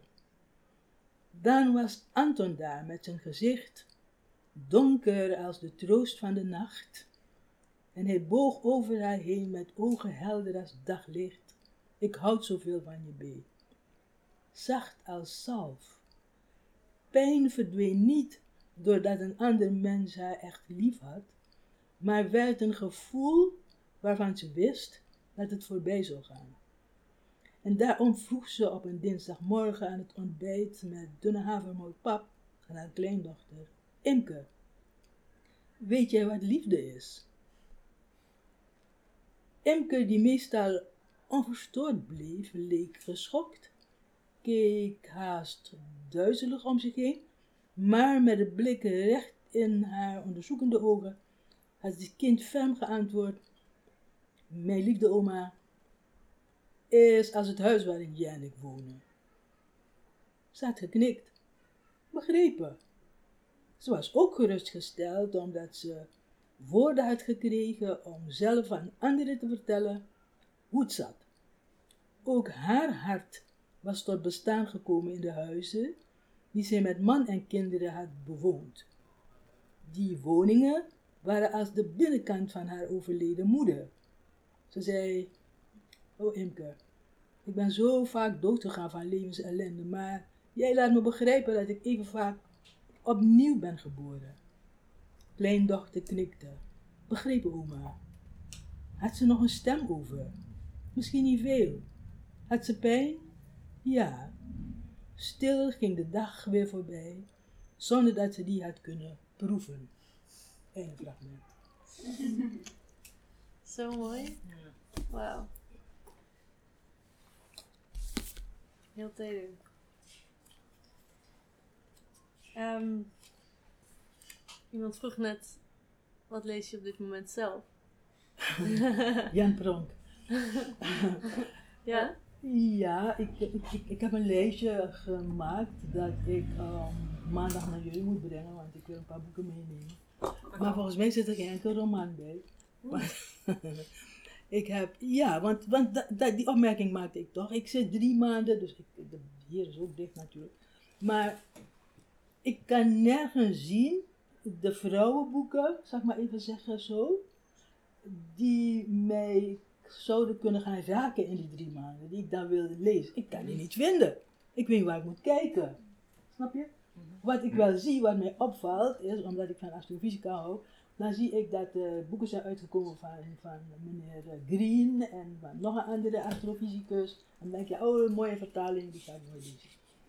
Dus die dingen vallen op. Maar als jullie nou tegen me zeggen, maar we zijn feministen en er worden nog feministische teksten gemaakt en die worden gepubliceerd. Dan zeg ik, ja, waar moet ik ze halen dan? Want ik wil zien hoe jullie dan nu in, in een nieuwe fase van, van zo zijn. Wat, wat betekent dat? Ik zie dat nergens. Ik zie dat nergens terug. Zullen we zo even een rondje lopen? Waar? Langs de boeken, dingen? Ja, nou, stuur me een lijst. Ja. Stuur me een lijst, dan ga ik gaan kijken. Oké? Ja, super. Van feministische titels is dit. dan. Ja, van een hedendaagse Ja. feminisme. Nou, Kim weet ook dus wel wat als ik het goed doe. Ik heb, Maria Pruis heeft op een gegeven moment een lijst gemaakt, volgens mij. Waar, waar- Feministische leeslijst. toch? Ja. Ik heb, maar ik heb die lijst nooit gezien. Zo vooral voornamelijk klassiekers zo. Ja. Ja, die staat achter, precies achter jou. Oh ja. En dat zijn Maar klassiekers. dat zijn, dat zijn Ja, dit zijn oude, ja, dus staat Clarice Oh, en, daar, daar heb ik die dingen misschien aan gelezen. Ja. Ja. Maar, maar omdat ik zo net zei, bestaat het feminisme nog? En jullie zeiden, ja, het feminisme bestaat. Ja, ik zie niks van feminisme. ik, zie, ik zie wel feministische vrouwen, maar vrouwen die zich, en meisjes die zich feministisch gedragen. Maar dan denk ik, dan hebben jullie aan je ouders te danken. En aan je moeder te danken, ja toch? Klopt bij mij. Bij mij Bij jullie, bij jullie wel. Ja. Wauw, hebben jullie feministische moeders gehad? Ja. Ja, ja. Geweldig zeg. ja. Zie je? Ja. Je diploma is je man. Dat denk ik goed Ja, precies, ja, precies. Ja, ja, ja, ja. Ja, ja. En wat, wat, Anja Mulbelt had een mooie altijd. Anja zei, daar loopt een vrouw met een, met een mooie, mooie, vertel ze uit voordat een, lezing of zo begon. Er zijn een dame op, op eh, na- met naaldhakken aan en ze loopt en er zijn een paar bouwvakkers en begint te fluiten en ze zeggen eh, tegen haar, waar ga je naartoe? En dan zegt ze, nou, ik ga naar de universiteit. En eh, eh, eh, ik eh, ga naar de universiteit en dan, dan, dan zeggen die mannen, oh, oh, oh, en ze keren zich om. En dan roept ze heel hard, en dat was een beetje de, de, de, het beste van, van feminisme. Tenminste, als er niets tussen komt hoor. dus dat was, maar Anja begon daar altijd mee. Om eh, tegen jonge meisjes en zo te zeggen. eh, eh, soms moest ze een, een, een ding houden bij het openen van het universitair jaar. Denk erom, jullie komen ook naar de universiteit om een partner te vinden. Want diep in het hart van jullie ouders zit ook zoiets van. Je gaat naar de misschien vind je daar je man of je vrouw of je partner of whatever. Maar denk erom, dat andere gaat altijd voor. Dat je elke dag naar college gaat en al je dingen doet, hoewel je in de positie bent dat je seksualiteit een rol gaat spelen. Het was interessant in die tijd, want in die tijd werd er voor het eerst op deze manier zo open en bloot erover gepraat. Dat is grappig. Mm. Maar dat is zeiden. Ik hoop dat ik, dat ik wat mooie boeken kan vinden van wat nu, hier, want ik lees opzij niet. Ik vind, ik vind opzij moeilijk. Nee, Nee, dat is, al, dat is ook niet meer. Ja, ja dat is is veranderd. ook Maar wel- Sayonara is je guide. Die, eh, Oké, je gaat me informatie toesturen. Graag. Ehm, er is nu, nou ja, de afgelopen maand hebben we ook een eh, enorme nou ja, opleving, of je mag het ook revolutie noemen zelfs, denk ik, van Black Lives Matter meegemaakt. Ehm, voel je je betrokken bij deze nieuwe eh, beweging? Ehm, Natuurlijk. in, in- op wat voor manier eh, be- beleef je dat? Want nou ja, je was ook, vroeger bij, zat je bij de Black Panthers, toch? Nee, ik ben nooit lid geweest, maar ik heb wel de, de, de, de, de, de teksten gelezen. Ik bedoel, ik heb wel. Ehm, ik, ik, ik, ik, wij kregen thuis die, de, de, de Times en die, die, die oude tijdschriften uit. Mijn, want mijn minnaar die las dat soort dingen. En dan werden dit soort dingen besproken. De boeken die daar verschenen van Eldridge Cleaver en nog andere Black, Black Panther mannen. Dus, en hij las die boeken niet, maar ik ging die boeken bestellen. Dus ik heb die teksten wel gelezen. En eh, nee, maar wat wou je verder vragen? Nou ja, hoe, hoe, hoe, dat, eh, ja, hoe, hoe je daar naar kijkt. Hoe Oké, je dat die beleeft. beweging. Nogmaals, ik vind, het, ik vind het grappig omdat het me verschrikkelijk eh, iedere keer weer herinnert aan hoe, ehm, hoe heftig het was met, toen het feminisme hier begon te ontbranden. Hmm. En dat er vrouwenhuizen kwamen en blijf van mijn lijfhuizen. En dat er een geweld, het was een, echt een cultuur van je welste.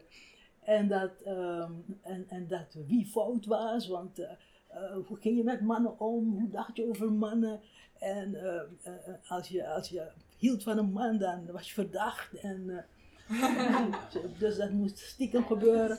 En als die mannen mochten, binnen mochten komen, moesten ze zich op een bepaalde manier kleden en ook gedragen. Niks macho's mocht eraan zijn. Dus, dus daar werd er tegelijkertijd ook geklaagd door andere vrouwen. Ja, maar die mannen gaan te veel vrouwelijk worden en zo. Maar elk het was een heftige tijd. Een heftige tijd waarin ook gewoeld werd in het gezin. Waardoor ook veel conflicten ontstonden. Dus al die blijf van mijn leven zijn in die periode ontstaan. Wat ik probeer te zeggen is, ik, het was ook een soort narcisme. Het was niet pathologisch, maar het was een soort narcisme. Van, je houdt van het vrouwelijke en het vrouwbeeld en alles wat vrouwen doen is geweldig en goed. Oké? Dat is heel extreem. Nu zie ik patronen daarvan. Het heeft iets, iets, iets, iets obsessiefs, weet je? En het heeft iets van, ook iets narcistisch. Van zwart, zwart, zwart, zwart. En mensen zeggen zelfs tegen mij, zwart is het nieuwe normaal hoor, als je dit roemer. dus, eh, en dan zeg ik, ja, maar zie het niet. En, oh, zie je het niet? Ik zeg, nee, ik zie het niet. Ja, maar ik zeg, maar word niet kwaad dat ik het niet zie. En dat is een prominent persoon uit die beweging. Hij zegt, word niet kwaad, want je moet sorry joh. Hoeveel mensen hebben jullie? 18 miljoen. Eh, ik weet hoeveel zwarte mensen ertussen zitten, maar, maar het is nog niet, blijkbaar niet overal doorgebroken. Maar, wat het feminisme heeft bereikt, het is niet zomaar dat ik zeg, wat, wat hebben jullie te bieden? Wie, zijn jullie? Wie zijn jullie moeders? En zo. Wat het feminisme heeft bereikt in die 20 jaar, of die 25 of 30 jaar, is gigantisch. Is gigantisch. Dus, als Floyd heeft gemaakt, heeft ge- gefungeerd als het vuurtje dat een lont heeft aangestoken, waardoor overal al brandhaarden laag, want dat was met feminisme ook zo. Mensen waren ontevreden. Ik, ik heb ook mijn minnaar opgeroepen. Dat vind ik jammer achteraf. maar, ja, zo'n vreselijk Ik had vier aflaaiingen gelezen. En uh, van Erika ik werd echt meegezogen helemaal. En ik had uh, de, schaamte voorbij van Anja Meurink uitgelezen. Nou klaar. En ik keek naar hem en dacht... Klop je nou wel? Klop, klop je nog wel? Elke het heeft me beïnvloed. Het heeft, het, heeft, het, heeft, het heeft gemaakt dat ik, dat ik moeilijk werd en nukkig en vervelend en zo. Maar het, het, het, ik, ik bedoel, dus wat het feminisme heeft gedaan, wat die mensen hebben gedaan, is geweldig. Geweldig. Als deze beweging, dit, waar overal nu brandjes zijn ontstaan, want dat is met feminisme ook zo gegaan. Duitsland begon heel, ook heel erg, Frankrijk begon ook heel erg enzovoort. Dat ging als een lopend vuur, ging dat overal. Als deze beweging dat ook gaat doen, dan weet ik zeker dat we over twintig jaar en Gloria uh, vind niet prettig als ik zo'n lange periode kies. En de meeste zwarte mensen zeggen, nee, moet meteen gebeuren. Nee, ik, dan moet ik een beetje lachen, hierom. Maar ik denk dat over twintig jaar, ik weet niet of ik het nog mee ga maken, dat er behoorlijk wat veranderd zal zijn. En, en, en wat er precies veranderd zal, zal zijn, dat is, want de existentiële vraag die ik nog steeds blijf stellen aan jullie, als jullie daar lid van zijn of bij de beweging worden. Maar waar willen jullie gelijkwaardig aan worden? Want kijk, bij het feminisme was het duidelijk. Mm. Toch, man, alles wat die man heeft, willen we ook.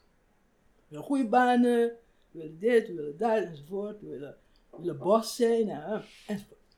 Maar de vraag is, waar, waar, waar ligt die gelijkwaardigheid in die jullie die ze zoeken? Snap je? Ja. Waar wil je gelijkwaardig gaan worden? Aan wat? Aan wie? Want als ik hier zit, maar goed, ik ben hier in de school gegaan. Uh, school heb ik niet hier gedaan. Dus ik ben content, ik zit hier met jullie en ik, ben, ik voel me goed. En ik dat je ook goed voelt. En, dat je, en jullie zouden je beter moeten voelen dan ik. Want jullie zijn hier als jong kind gekomen, misschien, of misschien wel geboren hier. Jullie zijn constant met Hollanders bezig. Snap je? Dus met, iedere keer als ik dan aan iemand vraag, maar waar wil je gelijkwaardig gaan worden dan? Leg me uit, je bent van die beweging, je bent prominent. Waar, aan wie? Waaraan? Dan moet ik zelf komen en helpen en zeggen, je wil dat uh, het huizenbeleid zo wordt, dat. En je wil dat het onderwijs zo wordt, dat. En je wil dat iedereen banen moet krijgen, dat. Maar dan moet je dat weer in een ander kader gaan plaatsen. Want er zijn zo ook zoveel, ik zal even het woord gebruiken, want zelf, ik heb het zelf geïntroduceerd, maar nu uh, doet het te pijn om het te gebruiken, omdat ik, ik, ik wil niemand kwetsen met het woord. Ik heb goed uitgelegd wat ik bedoel als ik zeg laten we geen blank gebruiken meer, omdat blank zo, zwarte mensen kunnen ook blank zijn, blank is onbevlekt. Dus zwarte mensen kunnen ook blank zijn, dus laten we gewoon wit en zwart gebruiken, snap je? Dat is makkelijker. Uh, maar ik, ik, ik, ik ik zoek in die, die, die beweging, ik zoek naar antwoord op dat soort vragen. Want dan, dan weet ik tenminste waar het over gaat. Dus het is opgekomen, het is gebeurd. Het is in de coronatijd uh, ruimte, mensen hebben energie, er is een, rot ding daar gebeurd. Uh, en, en, het is gaan, gaan triggeren enzovoort. Maar de bijna moet ik zeggen, filosofische onderbouwing, goed nadenken. Kijk, ik schrik als Patricia Karnoot zegt, Jort Kelder moet het niet doen, want, want Kelder, dit kunt voor alles van de presentator zeggen, maar als een witte man, ja, hoef je niet te zeggen, want we zien het. Maar dan zeg je ook nog tegen mij, en witheid betekent dit, dit, dit, daar schrik ik. Ja, volgens mij was het niet omdat hij wit was, maar omdat hij dus nou banden heeft met Forum van Democratie. Ja. En dat is best wel racistische partij en dat komt een beetje. Ja, maar dat zeg je liever. Dat kan me voorstellen dat je, dat je dat zo zegt. Maar wat duidelijk was, wat ze op Facebook en overal plek, ja. waren citaten waarin ze zei, maar witheid, bijna zei ze witheid, nou ik ga het niet herhalen, want ik vond het zo gemeen. Ik vond het ook, het, het, was niet, het waren niet haar woorden, ze, ze citeerde weer iemand uit Amerika. Mm -hmm. En um, ik, ik dacht, dit, dit, dit, mag niet, het is zo irrationeel. Want Da- Dan denk je aan dingen als, inderdaad, als je narcistisch bent en niet pathologisch hoor.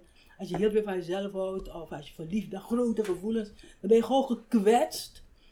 En ehm, dan, dan, je wordt een beetje blind ook. En, en dat is allemaal goed. Dus ik, ik bedoel, als ik, als ik zelf moeder zou zijn, ik dat soort kinderen of zoon hebben, als mijn zoon of dochter zou komen, zelfs met een partner die ik niet zag zitten, dan zou ik ook zoiets hebben ja, ja, laat maar komen, laat maar gezellig mee komen eten. Ook als zou ik denken, nou, ik hoop, dat je gewoon van die meter van die man af, van die jongen af bent. Ik bedoel, je moet dat respecteren, je moet het laten gebeuren, want dat maakt iemand. Dus ik heb, ik, ik, ik vind dat het, ik vind het geweldig wat jullie doen, wat gebeurt, want het is gebeurd, moet ik zeggen. Maar ik, ik, ik, ik, ik, ik, ik, wil, ik wil ook weer de rationaliteit erin. Ik wil, ik wil, ik, ik, wij hadden in het feminisme hadden we ook radicalen. Dat waren de lesbische vrouwen. Oké? En die waren heftig radicaal. Dus je hebt binnen jullie beweging, die beweging, heb je ook radicale mensen. Dus ik mag niet eens een. Ik, ik kreeg mailtjes van: je hebt een prijs gehad en we weten nu dat je een verrader bent, want iedereen die zo'n prijs krijgt is een verrader. Dat gaat ver, dat is zo irrationeel als wat. En die dingen gaan heel, heel, heel ver. Dus ten aanzien van dat ik in de Bali kwam, was al een mailtje rondgegaan van, je gaat geen moer naast je doen. En we gaan dat droppen. Per, per- ze gaat, dus vanaf het moment dat de Bali weer zei van, we zijn uitverkocht. En, en, Een paar dagen geleden was dit toch? Gisteren was de, Gisteren. de, eergisteren was de Bali. Eergisteren, ja. Of gisteren, eergisteren. Maar in elk geval, toen, toen, toen kwam de kwestie, iedere keer eh, kwam een goede vriend of kennis van mij met, ik kom niet. En ik kom. Ik zeg, oké, ik begin te druppelen. Dat is ook toen ik het boek presenteerde bij, eh, bij Prometheus. Iedereen zei, ik kom, dus ga komen als je boek wordt gepresenteerd. En toen was die presentatie in orde gemaakt in Amsterdam, ik zou het eind komen. En toen ging er een mailtje rond, je moet niet gaan. Ga niet. En dat mailtje ging rond omdat ik niet, omdat ik niet, ik, ik luister, Gloria en ik, eh, eh, Gloria, Gloria en ik begrijpen elkaar. Gloria kiest de andere weg, Gloria Wekker. en een ander pad, Gloria Wekker, ander pad dan ik. Maar we willen bij hetzelfde uitkomen. En eh, ik geloof niet dat, ra- ik, ik leg geen nadruk op het feit dat racisme systematisch is. Ik, ik ben auteur. Ik leg de nadruk op het feit dat je racis- racisme kan zitten in het individu. Dat je het gedrag van het individu en de mind van het individu, daar moet je komen. Want ik zeg dan, ach ja, wat is het systeem? Ik, je kan het systeem veranderen, maar als ik iemand daar laat zitten die toch racistisch is, als er een sollicitatiegesprek plaatsvindt, dan zegt die persoon toch, ik kies die persoon niet. Snap je? Omdat hier niet veranderd is. En dan kan je, kan je duizend wetjes maken, maar hier is niet veranderd. En je kunt zorgen dat Sint niet meer binnen mag komen, Piet niet meer binnen mag komen, Zwarte Piet. Maar als alle Nederlanders nou zeggen, oké, als je daar niet wil, komen niet. Maar je gaat 5 december loop je door, langs de huizen en iedereen heeft een Zwarte Piet er binnen. En hoe verander je het hier dan? Wat is Juist. jouw idee over? Nou, hoe, je, hoe je het daar verandert is door geduld te hebben. Door met goede argumenten te komen. Ik heb toch gezegd, 50 jaar heeft het geduurd voordat Zwarte Piet helemaal verdwenen is in Suriname. Ik was daar vorig jaar, het was 5 december. Dat is precies 50 jaar geleden dat ik kwaad was omdat kinderen zeggen, wup. ik heb ontslag gehad. ontslagen, toch? Ik ben, ja, ja, ja. ja. Maar Surinamers waren fel tegen mij. Boos, boos, boos, boos. Ben gek, we hebben toch niks met die Zwarte Piet? Kijk naar die Zwarte Piet, kijk naar mij. Dus een zwarte vrouw komt, of een man komt naar mij toe en zegt, kijk naar Zwarte Piet en kijk naar mij. Ik, ik ben die Zwarte Piet toch niet? Dus waar kom je voor op? Af en dan ga je rustig praten. En zo is dat langzaam, gaan langzaam, gaan langzaam. Ze begonnen niet meer te vieren. Wel ruzie in huis. Pa wil wel, ma wil niet. Maar wat het meest kwetsend, er waren vooral mannen, dus vrouwen wouden het houden, dat feest. Maar er waren vooral mannen, zwarte mannen, die begrepen dat Zwarte Piet eigenlijk, en ik moet erbij glimlachen, ik ben geen man, dus eh dat Zwarte Piet ook, ook geïnterpreteerd kan worden als, kijk nou, tegen dat, dat mensen, want het erge van racisme is dat, dat mensen niet willen dat er wordt gehuwd of kinderen worden gemaakt. Dat, dat kenmerkt de, de, core van, echt de bodem van het racisme. Mag niet mengen, moet zuiver blijven. En je kan ernaar kijken van dat, eh, eh, dat mensen, blanke mensen zeggen tegen hun dochters, zie je hoe die zwarte man eruit ziet. Zie je wat die zwarte man is. Dus wat met Floyd is gebeurd, want die agent kende hem. Hij had een witte lover, een witte vrouw. Dat zijn ook gevechten die onder de buik worden gevoerd. Van je, je, je, je, je neukt witte vrouw, ik ga je leren. Dat is ons macht, dat is ons ding. En het zijn heftige dingen, zware dingen die meespelen. Dus in dat hele zwarte Piet ding zit een zwarte man, wordt kwader zelfs. Omdat hij dat herkent. Dat daar iets van in zit. Bovendien, hij weet als hij op straat loopt wat hij ziet en wat hij voelt. Als vrouwen schrikken als ze hem zien. En het is pijnlijk. Als je een eerlijke man bent en je komt aanlopen en vrouwen reageren altijd op een bepaalde manier. Gewoon omdat je eruit ziet zoals je eruit ziet. En dan kan ik ze niet meer uitleggen, pardon, ik ga snel doen zoals vroeger. En zeggen, moet horen, toen ik toen over de gekte uitkwam en ik veel gevraagd werd om lezingen te geven, kreeg ik brieven van bijvoorbeeld een chirurg, een, een heel mooie gitzwarte chirurg die tegen me zei, schreef mevrouw Roemer, kijk ik kwam die kamer in bij mijn collega's. Ik kwam van een ander ziekenhuis om mee te helpen, zoals orthopedisch chirurg. En ze zeggen, zie me meteen dat schoonmaakte. Nee hoor, je bent verkeerd. Eh, we hebben, hier is al schoongemaakt. Dat zijn de impulsen die, die, die mensen, daarom is het gevaarlijk. Wat heb je als eerste gezien met betrekking tot iets? Snap je? Want het zijn de impulsieve dingen die meteen in je kop komen, omdat je als zwarte mensen altijd als schoonmakers en zo. En dat bedoel ik met, we hebben tijd nodig. Dit kan je niet in een nacht veranderen. Dit kan je niet in een week veranderen. Je hebt 18 miljoen mensen die, hun, hun- die langzaam weg moeten gaan. In Suriname 50 jaar. Weet je wat er allemaal voor discussies zijn gebeurd in gezinnen? In gezinnen. Het was nooit echt een maatschappelijk ding. Maar ik was daar op 5 december. En in geen enkel huis, in geen enkel winkel, in geen enkel straat. Het was compleet uitgedoofd. Men praat niet eens over Zwarte Piet. Het was compleet weg. Ik heb tranen van geluk gehuild. Want ik was zo alleen toen ik niet wilde gaan. Zeg mijn moeder, iedereen zei, maar liever gaat Astrid naar de psychiater. Want ik bezield om te zeggen dat Zwarte Piet racistisch is. Dicht bij je vrienden van mij die gitzwart waren. Zeiden, nee maar Astrid, er is niet in orde met je. Hoe kun je nou zeggen dat Zwarte Piet racistisch is? Maar je gaat door en je gaat door, want je weet dat het waar is. Snap je? Dus als je wil dat het uitdooft, ga je misschien 20, 30, 40 jaar moeten wachten. Maar tegelijkertijd zijn er ook andere gebieden. Want, want Hollanders zijn nuchter, ik ga niet generaliseren, Hollanders zijn nuchtere mensen. Zijn nuchterder dan vind ik Amerikanen. En hij heeft racisme een andere structuur. En mensen gaan schrikken gauwer. Dus zelfs als ze Zwarte Piet gaan vieren, gaan ze nou denken, doe ik wel goed. Ga niet laten, ga niet uit, hè. Maar ze gaan toch denken, doe ik wel goed. Doen we het wel goed. En hun kinderen gaan misschien niet meer doen. Snap je? Dus je maar je moet, het kan niet in, vijf jaar. Dus ik vind die beweging geweldig, maar ik vind dat jullie meer moeten rationale, meer lezingen geven over dat. Waarin mensen ook aan het woord worden gelaten. Dat is wat ik deed. Je moet geduld opbrengen. Want je bent vreemdelingen. Jij, ik, jij. We zijn vreemdelingen hier.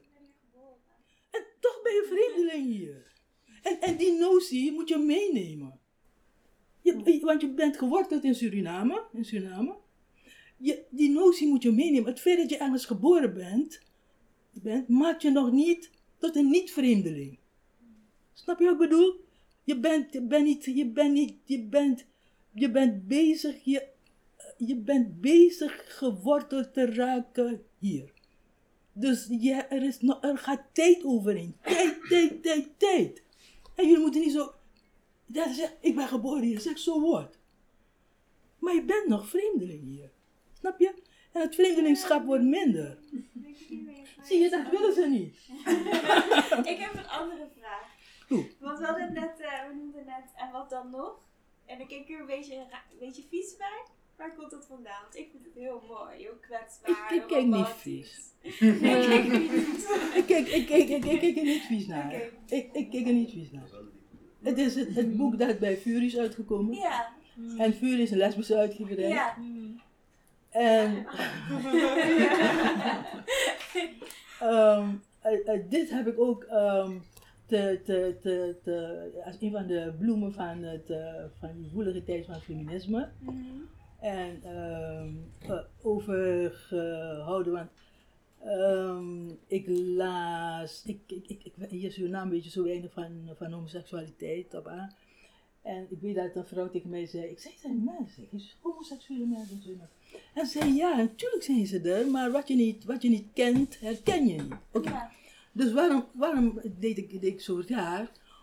Omdat toen eh, eh, eh, die mevrouw Rosa Polé mij vroeg, Rosa zette die uitgeverij op, en Rosa had het eerste boek uitgegeven, was een roman, en het boek toen Eva kwam, zoiets van, het was een zwarte omslag. Jij dat boek? En het boek is verschrikkelijk mooi. Dus ik had het boek, ja, het was Wat is de titel En toen Eva kwam? Toen Eva kwam, zoiets, hè? Was een was zwarte omslag, grijze letters. Ik zie het zo voor me, ik weet niet of ik de titel correct zeg. maar, Druk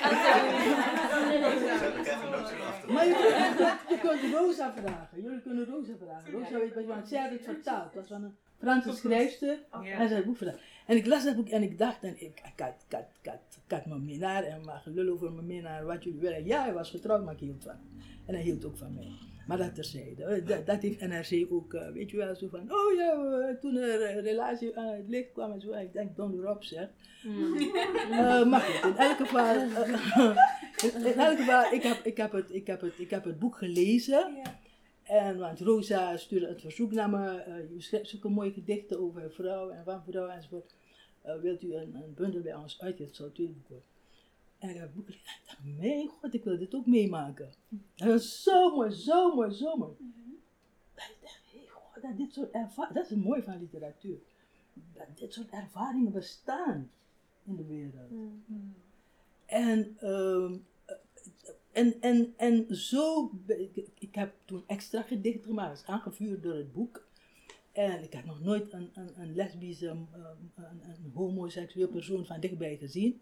Nou, misschien waren ze er lopend omheen, maar ik zag ze niet.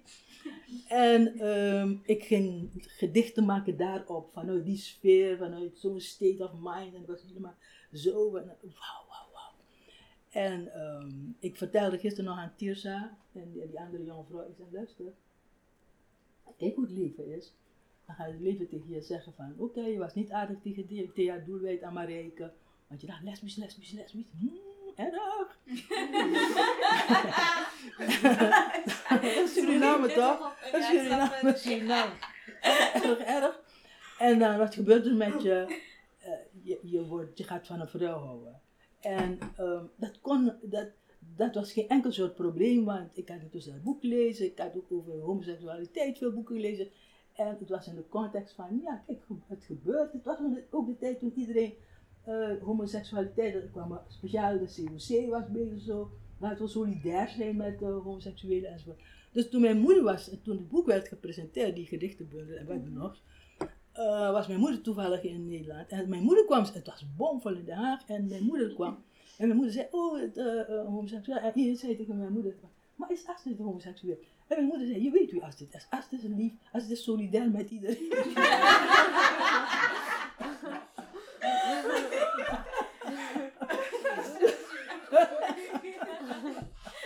Maar goed, dus zo is dat boek. Maar, maar, maar waarom haal ik nu, om snel, snel af te maken, waarom kijk ik nu zo raar? Omdat we, dan, dan je ook zo'n zo, ook zo'n een, een, een koker waarin je bent. Je wordt ook narcistisch. En je wordt ook, je bent ook kwetsbaar. En, eh, tot je je kop er weer uitsteekt. Tot je weer naar buiten kijkt en denkt, maar eigenlijk vind ik mannen ook best lief. en ben ik het, wat is dit? Wat is dit gevoel? Is het een blijvend uh, fysiek gevoel? Of is het een romantisch gevoel? Of is het een manier van zijn op een gegeven moment in je leven? Al dat soort vragen ga je stellen. Snap je? En ehm, dat ga je ook, gaan jullie ook krijgen met betrekking tot Black Lives Matter. Dat je ook iets gaat krijgen van. Want toen ik bijvoorbeeld toen, toen een zekere professor zei: van, luister, nou, ik vind er, is een Hollandse vrouw, ik ben gek op die vrouw. Ze zei: Je bent gek, nog? Je kan toch niet, je kan toch niet met een, een- een witte vrouw een relatie beginnen, Astrid? Dat is. Dan denk je: waar is de grens? Hoe, waar zijn we mee bezig? Wa- Wacht even, gaan we het racisme omkeren? Nu. Snap je? En ik ben blij dat. Dus ik zeg het zijn fases. En ook, ook wat dat betreft. Ik ben blij dat ik die ervaring heb gehad. En dat, als ik zeg gehad, leg ik niet de nadruk op gehad speciaal. Maar ik ben blij dat mijn, mijn mensbeeld, mijn wereldbeeld, mijn beeld, beeld over liefde en romantiek. Maar ik zeg tegen jonge schrijvers, want twee schrijvers gezegd, mevrouw Roemer, ik zeg bijna tante Astrid, mevrouw Roemer. Zo jong zijn ze, mevrouw Roemer. Ik ben, ik slaap met vrouw. Ik, ik, ik, ik, ik heb gezegd, zeg, slaap je nu met vrouw? Nee, maar ik ben het. Ik zei, oh, maar heb ik nog niet met de vrouw geslapen? Nee, maar ik ben het. Weet dat ging echt met grote ogen aan. Ja, maar ik ben het. Wat? Ik zei, ja, je zegt dat je het bent, dan ben je. Dan ga je één goede raad geven. Je hoeft het niet te gaan bes- be- be- be- promoten. Je hoeft het niet te gaan, weet ik veel wat. Want het is er altijd geweest en het zal er altijd zijn. En het verdedigt zichzelf. En het, komt, het, het is deel van de natuurlijke natuur. Snap je? Want toen ik voor Fury dat ding ging doen, kreeg ik van schrijvers, zelfs schrijvers die met een vrouw woonden, Astrid, doe het niet. Gaat je Ja. nek voor je breken. Doe het niet. Ben gek om het te doen? Laat eens een andere persoon vragen. Doe het niet. En dacht, hè, god, wat is dat nou voor onzin? Doe het niet, doe het niet. Maar inderdaad, als ik Toni Morrison, die mij wilde uitgeven, want ze werkte bij een grote uitgever, kwam het verhaal, want dat wist ik allemaal niet. Dus was Gloria student, en Gloria student, en Gloria had iemand gevonden die ze aardig vond en bijzonder, was nog niet afgestudeerd. En eh, Gloria had, eh, was bezig met haar Matti-onderzoek. Ze zou haar Matti-onderzoek gaan doen in dus haar promotieonderzoek. Eh, en, en, en ze schreef in tijdschriften al van, oh ja, we hebben Audre Lorde, maar we hebben ook een, we hebben Astrid Roemer. Astrid Roemer gaat wel eens wat anders ermee om, maar de lesbische Astrid Roemer. Dus ik heb, ik, als ik genoemd word in NRC of in andere kranten, heb ik een bijvoeglijk naamwoord, lesbische Astrid Roemer. Ik zie dat nooit bij andere eh, mensen, altijd bij mij, lesbische Astrid Roemer, lesbische Astrid Roemer. Nou, de gevolgen zijn vervelend, want toen ik in Gent woonde, spuugden mensen soms op me. Want dan hadden ze het gehoord of het gelezen, dus je maakt een, het leven, want het is helemaal niet waar dat, ach, dat is weer over zwart, dat 18 miljoen mensen zeggen, oh is goed hoor, homoseksualiteit is geaccepteerd. Dat is niet waar. Je kunt beleid erop maken, maar dat wil niet zeggen dat iedereen het beleid integreert en erachter staat. Er zijn een heleboel mensen die woedend worden. Dus in Gent waren ook mensen die naar mij toe komen en zeiden: Je gaat niet homoseksueel doen hier, want we gaan het tegenwerken. Nee, echt? Ik, ja, echt, ik zei: Ik heb in geen twintig jaar iemand gezoend. Zo. Wat zegt u tegen mijn mevrouw? Hoezo dan? Wow. Dus ik bedoel, we moeten die illusie niet hebben. Die dingen hebben tijd nodig om Ja. te zijn. Maar de lesbische aspecten van uw werk komen toch niet alleen uit het uitgegeven worden bij Fury? Nee, ik heb het ene boek bij Vuur gedaan. Nee, maar het probleem is, als Toni Morrison zo'n top uitgeeft, ze was gek op mijn werk. Ze had stukken uit mijn boeken vertaald, ze doseerde die op Princeton. Wauw. Ja, echt, ze was stapelgek op mijn werk. En ik heb hem twee keer uitgenodigd door de... Maar dan zegt ze ook tegen je, het probleem is, en waar in Amerikaanse tijdschriften werd ik dus als die lesbische persoon gebracht. En uh, Amerika is conservatief hoor. Amerika is conservatief hoor. Moeilijk om je uitgegeven te krijgen bij de topuitgevers. Dat is moeilijk om je uit te geven. Dus moet je horen, waarom als je, mijn god, wat, gaat het mensen aan met wie je slaapt?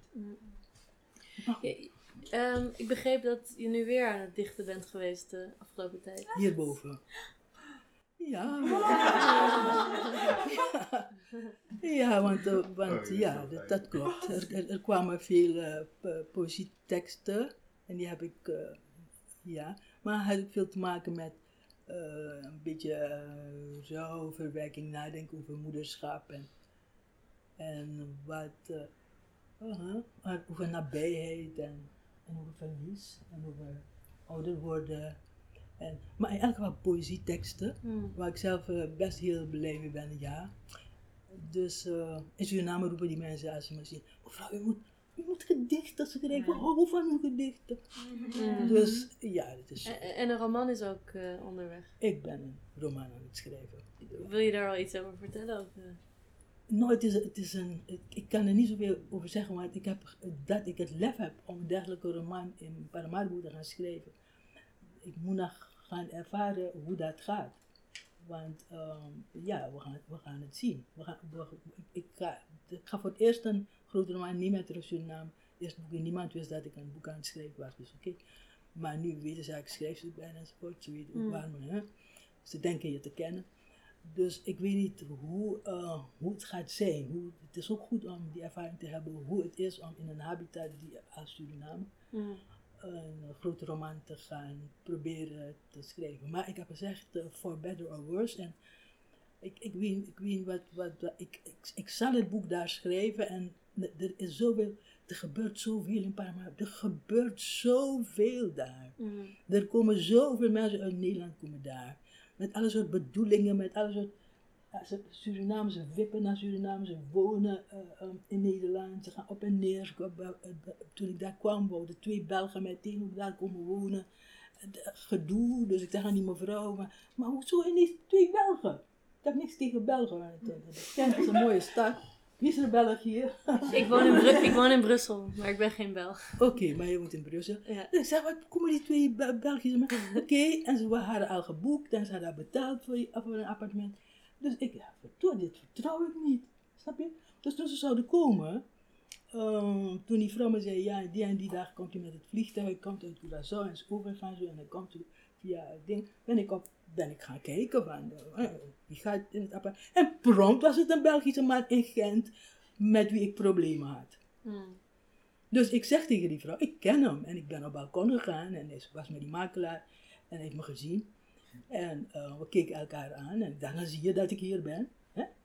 En wat gebeurde er? Hij is niet meer, heeft het appartement niet meer genomen. Ze hebben twee maanden huur betaald en ze hebben een soort ding verzonnen van ehm, dat appartement is te laag of whatever. Maar hij is niet gebleven. Dus ik bedoel, als bekende persoon en alleenstaande vrouw en je schrijft allerlei dingen in, in je boek enzovoort. Dat, dat communiceert met mensen. Ja.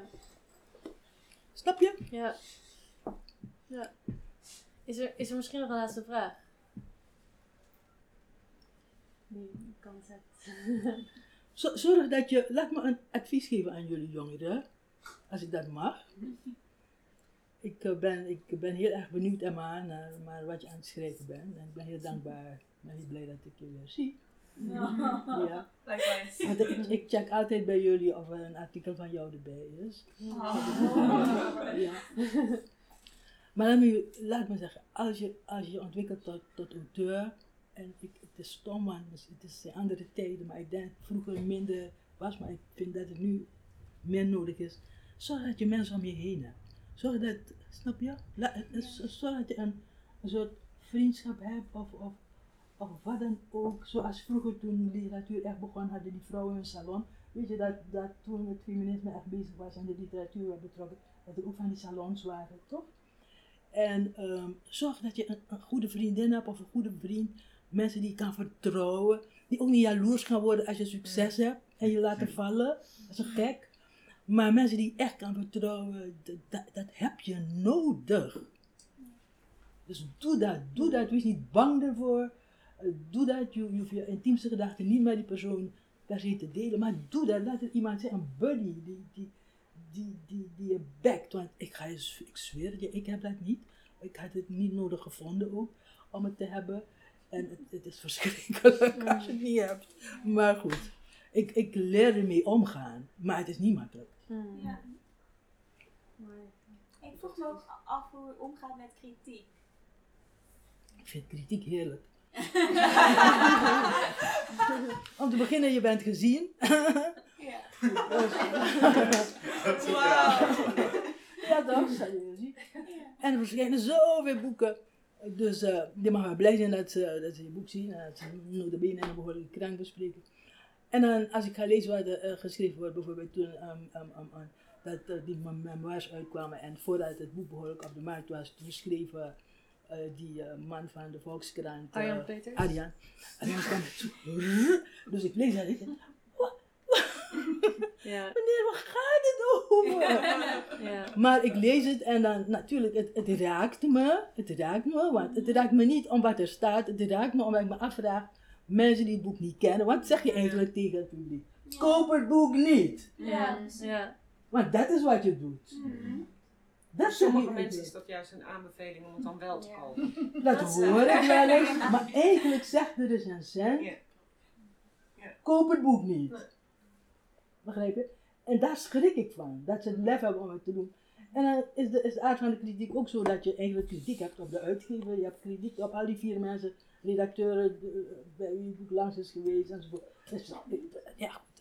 En nu, bij het laatste boek, bij, bij dit boek, bij, toen het, eh, het stuk kwam van, van NRC, van jouw krant. En eh, die, eh, die man, jouw baas. Toen nog niet, want toen werkte Oh, ik toen nog voor de. Volkskrant. Oké, toen nog niet.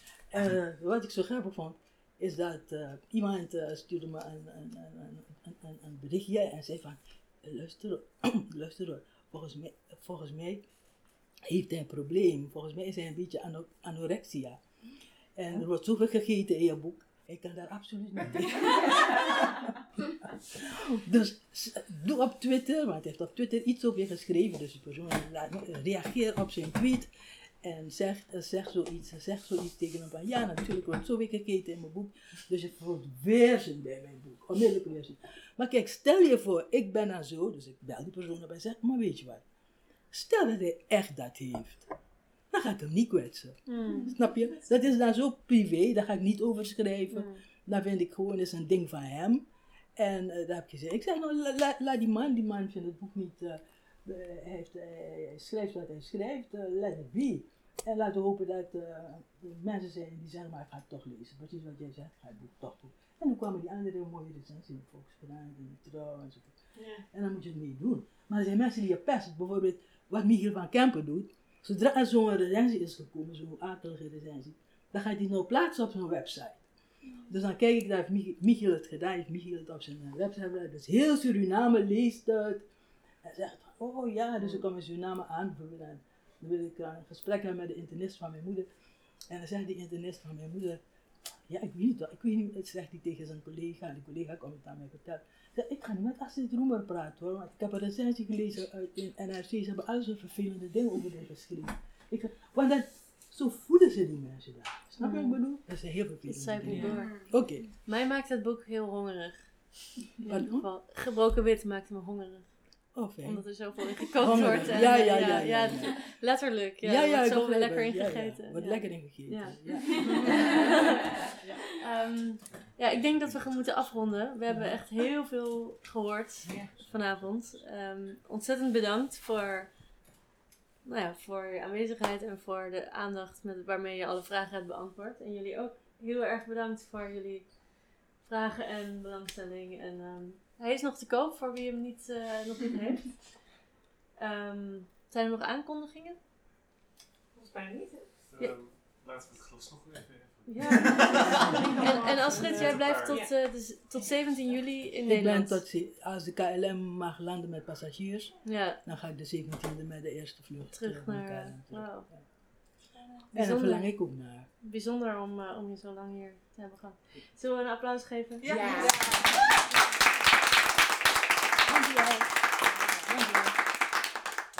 laat, laat me jullie, laat me ook als net zeggen dat ik jou bedank. En dat ik de mensen bedank die eh me lezen en trouw zijn in die zin. Ik wens jullie een goed leven toe, een mooi leven toe. En niet, en, en, en, en, en niet polariseren op een manier die wij zelf afkeuren. Begrijp je? Dat is wat ik bedoel. All the best. Bedankt. Dank je wel.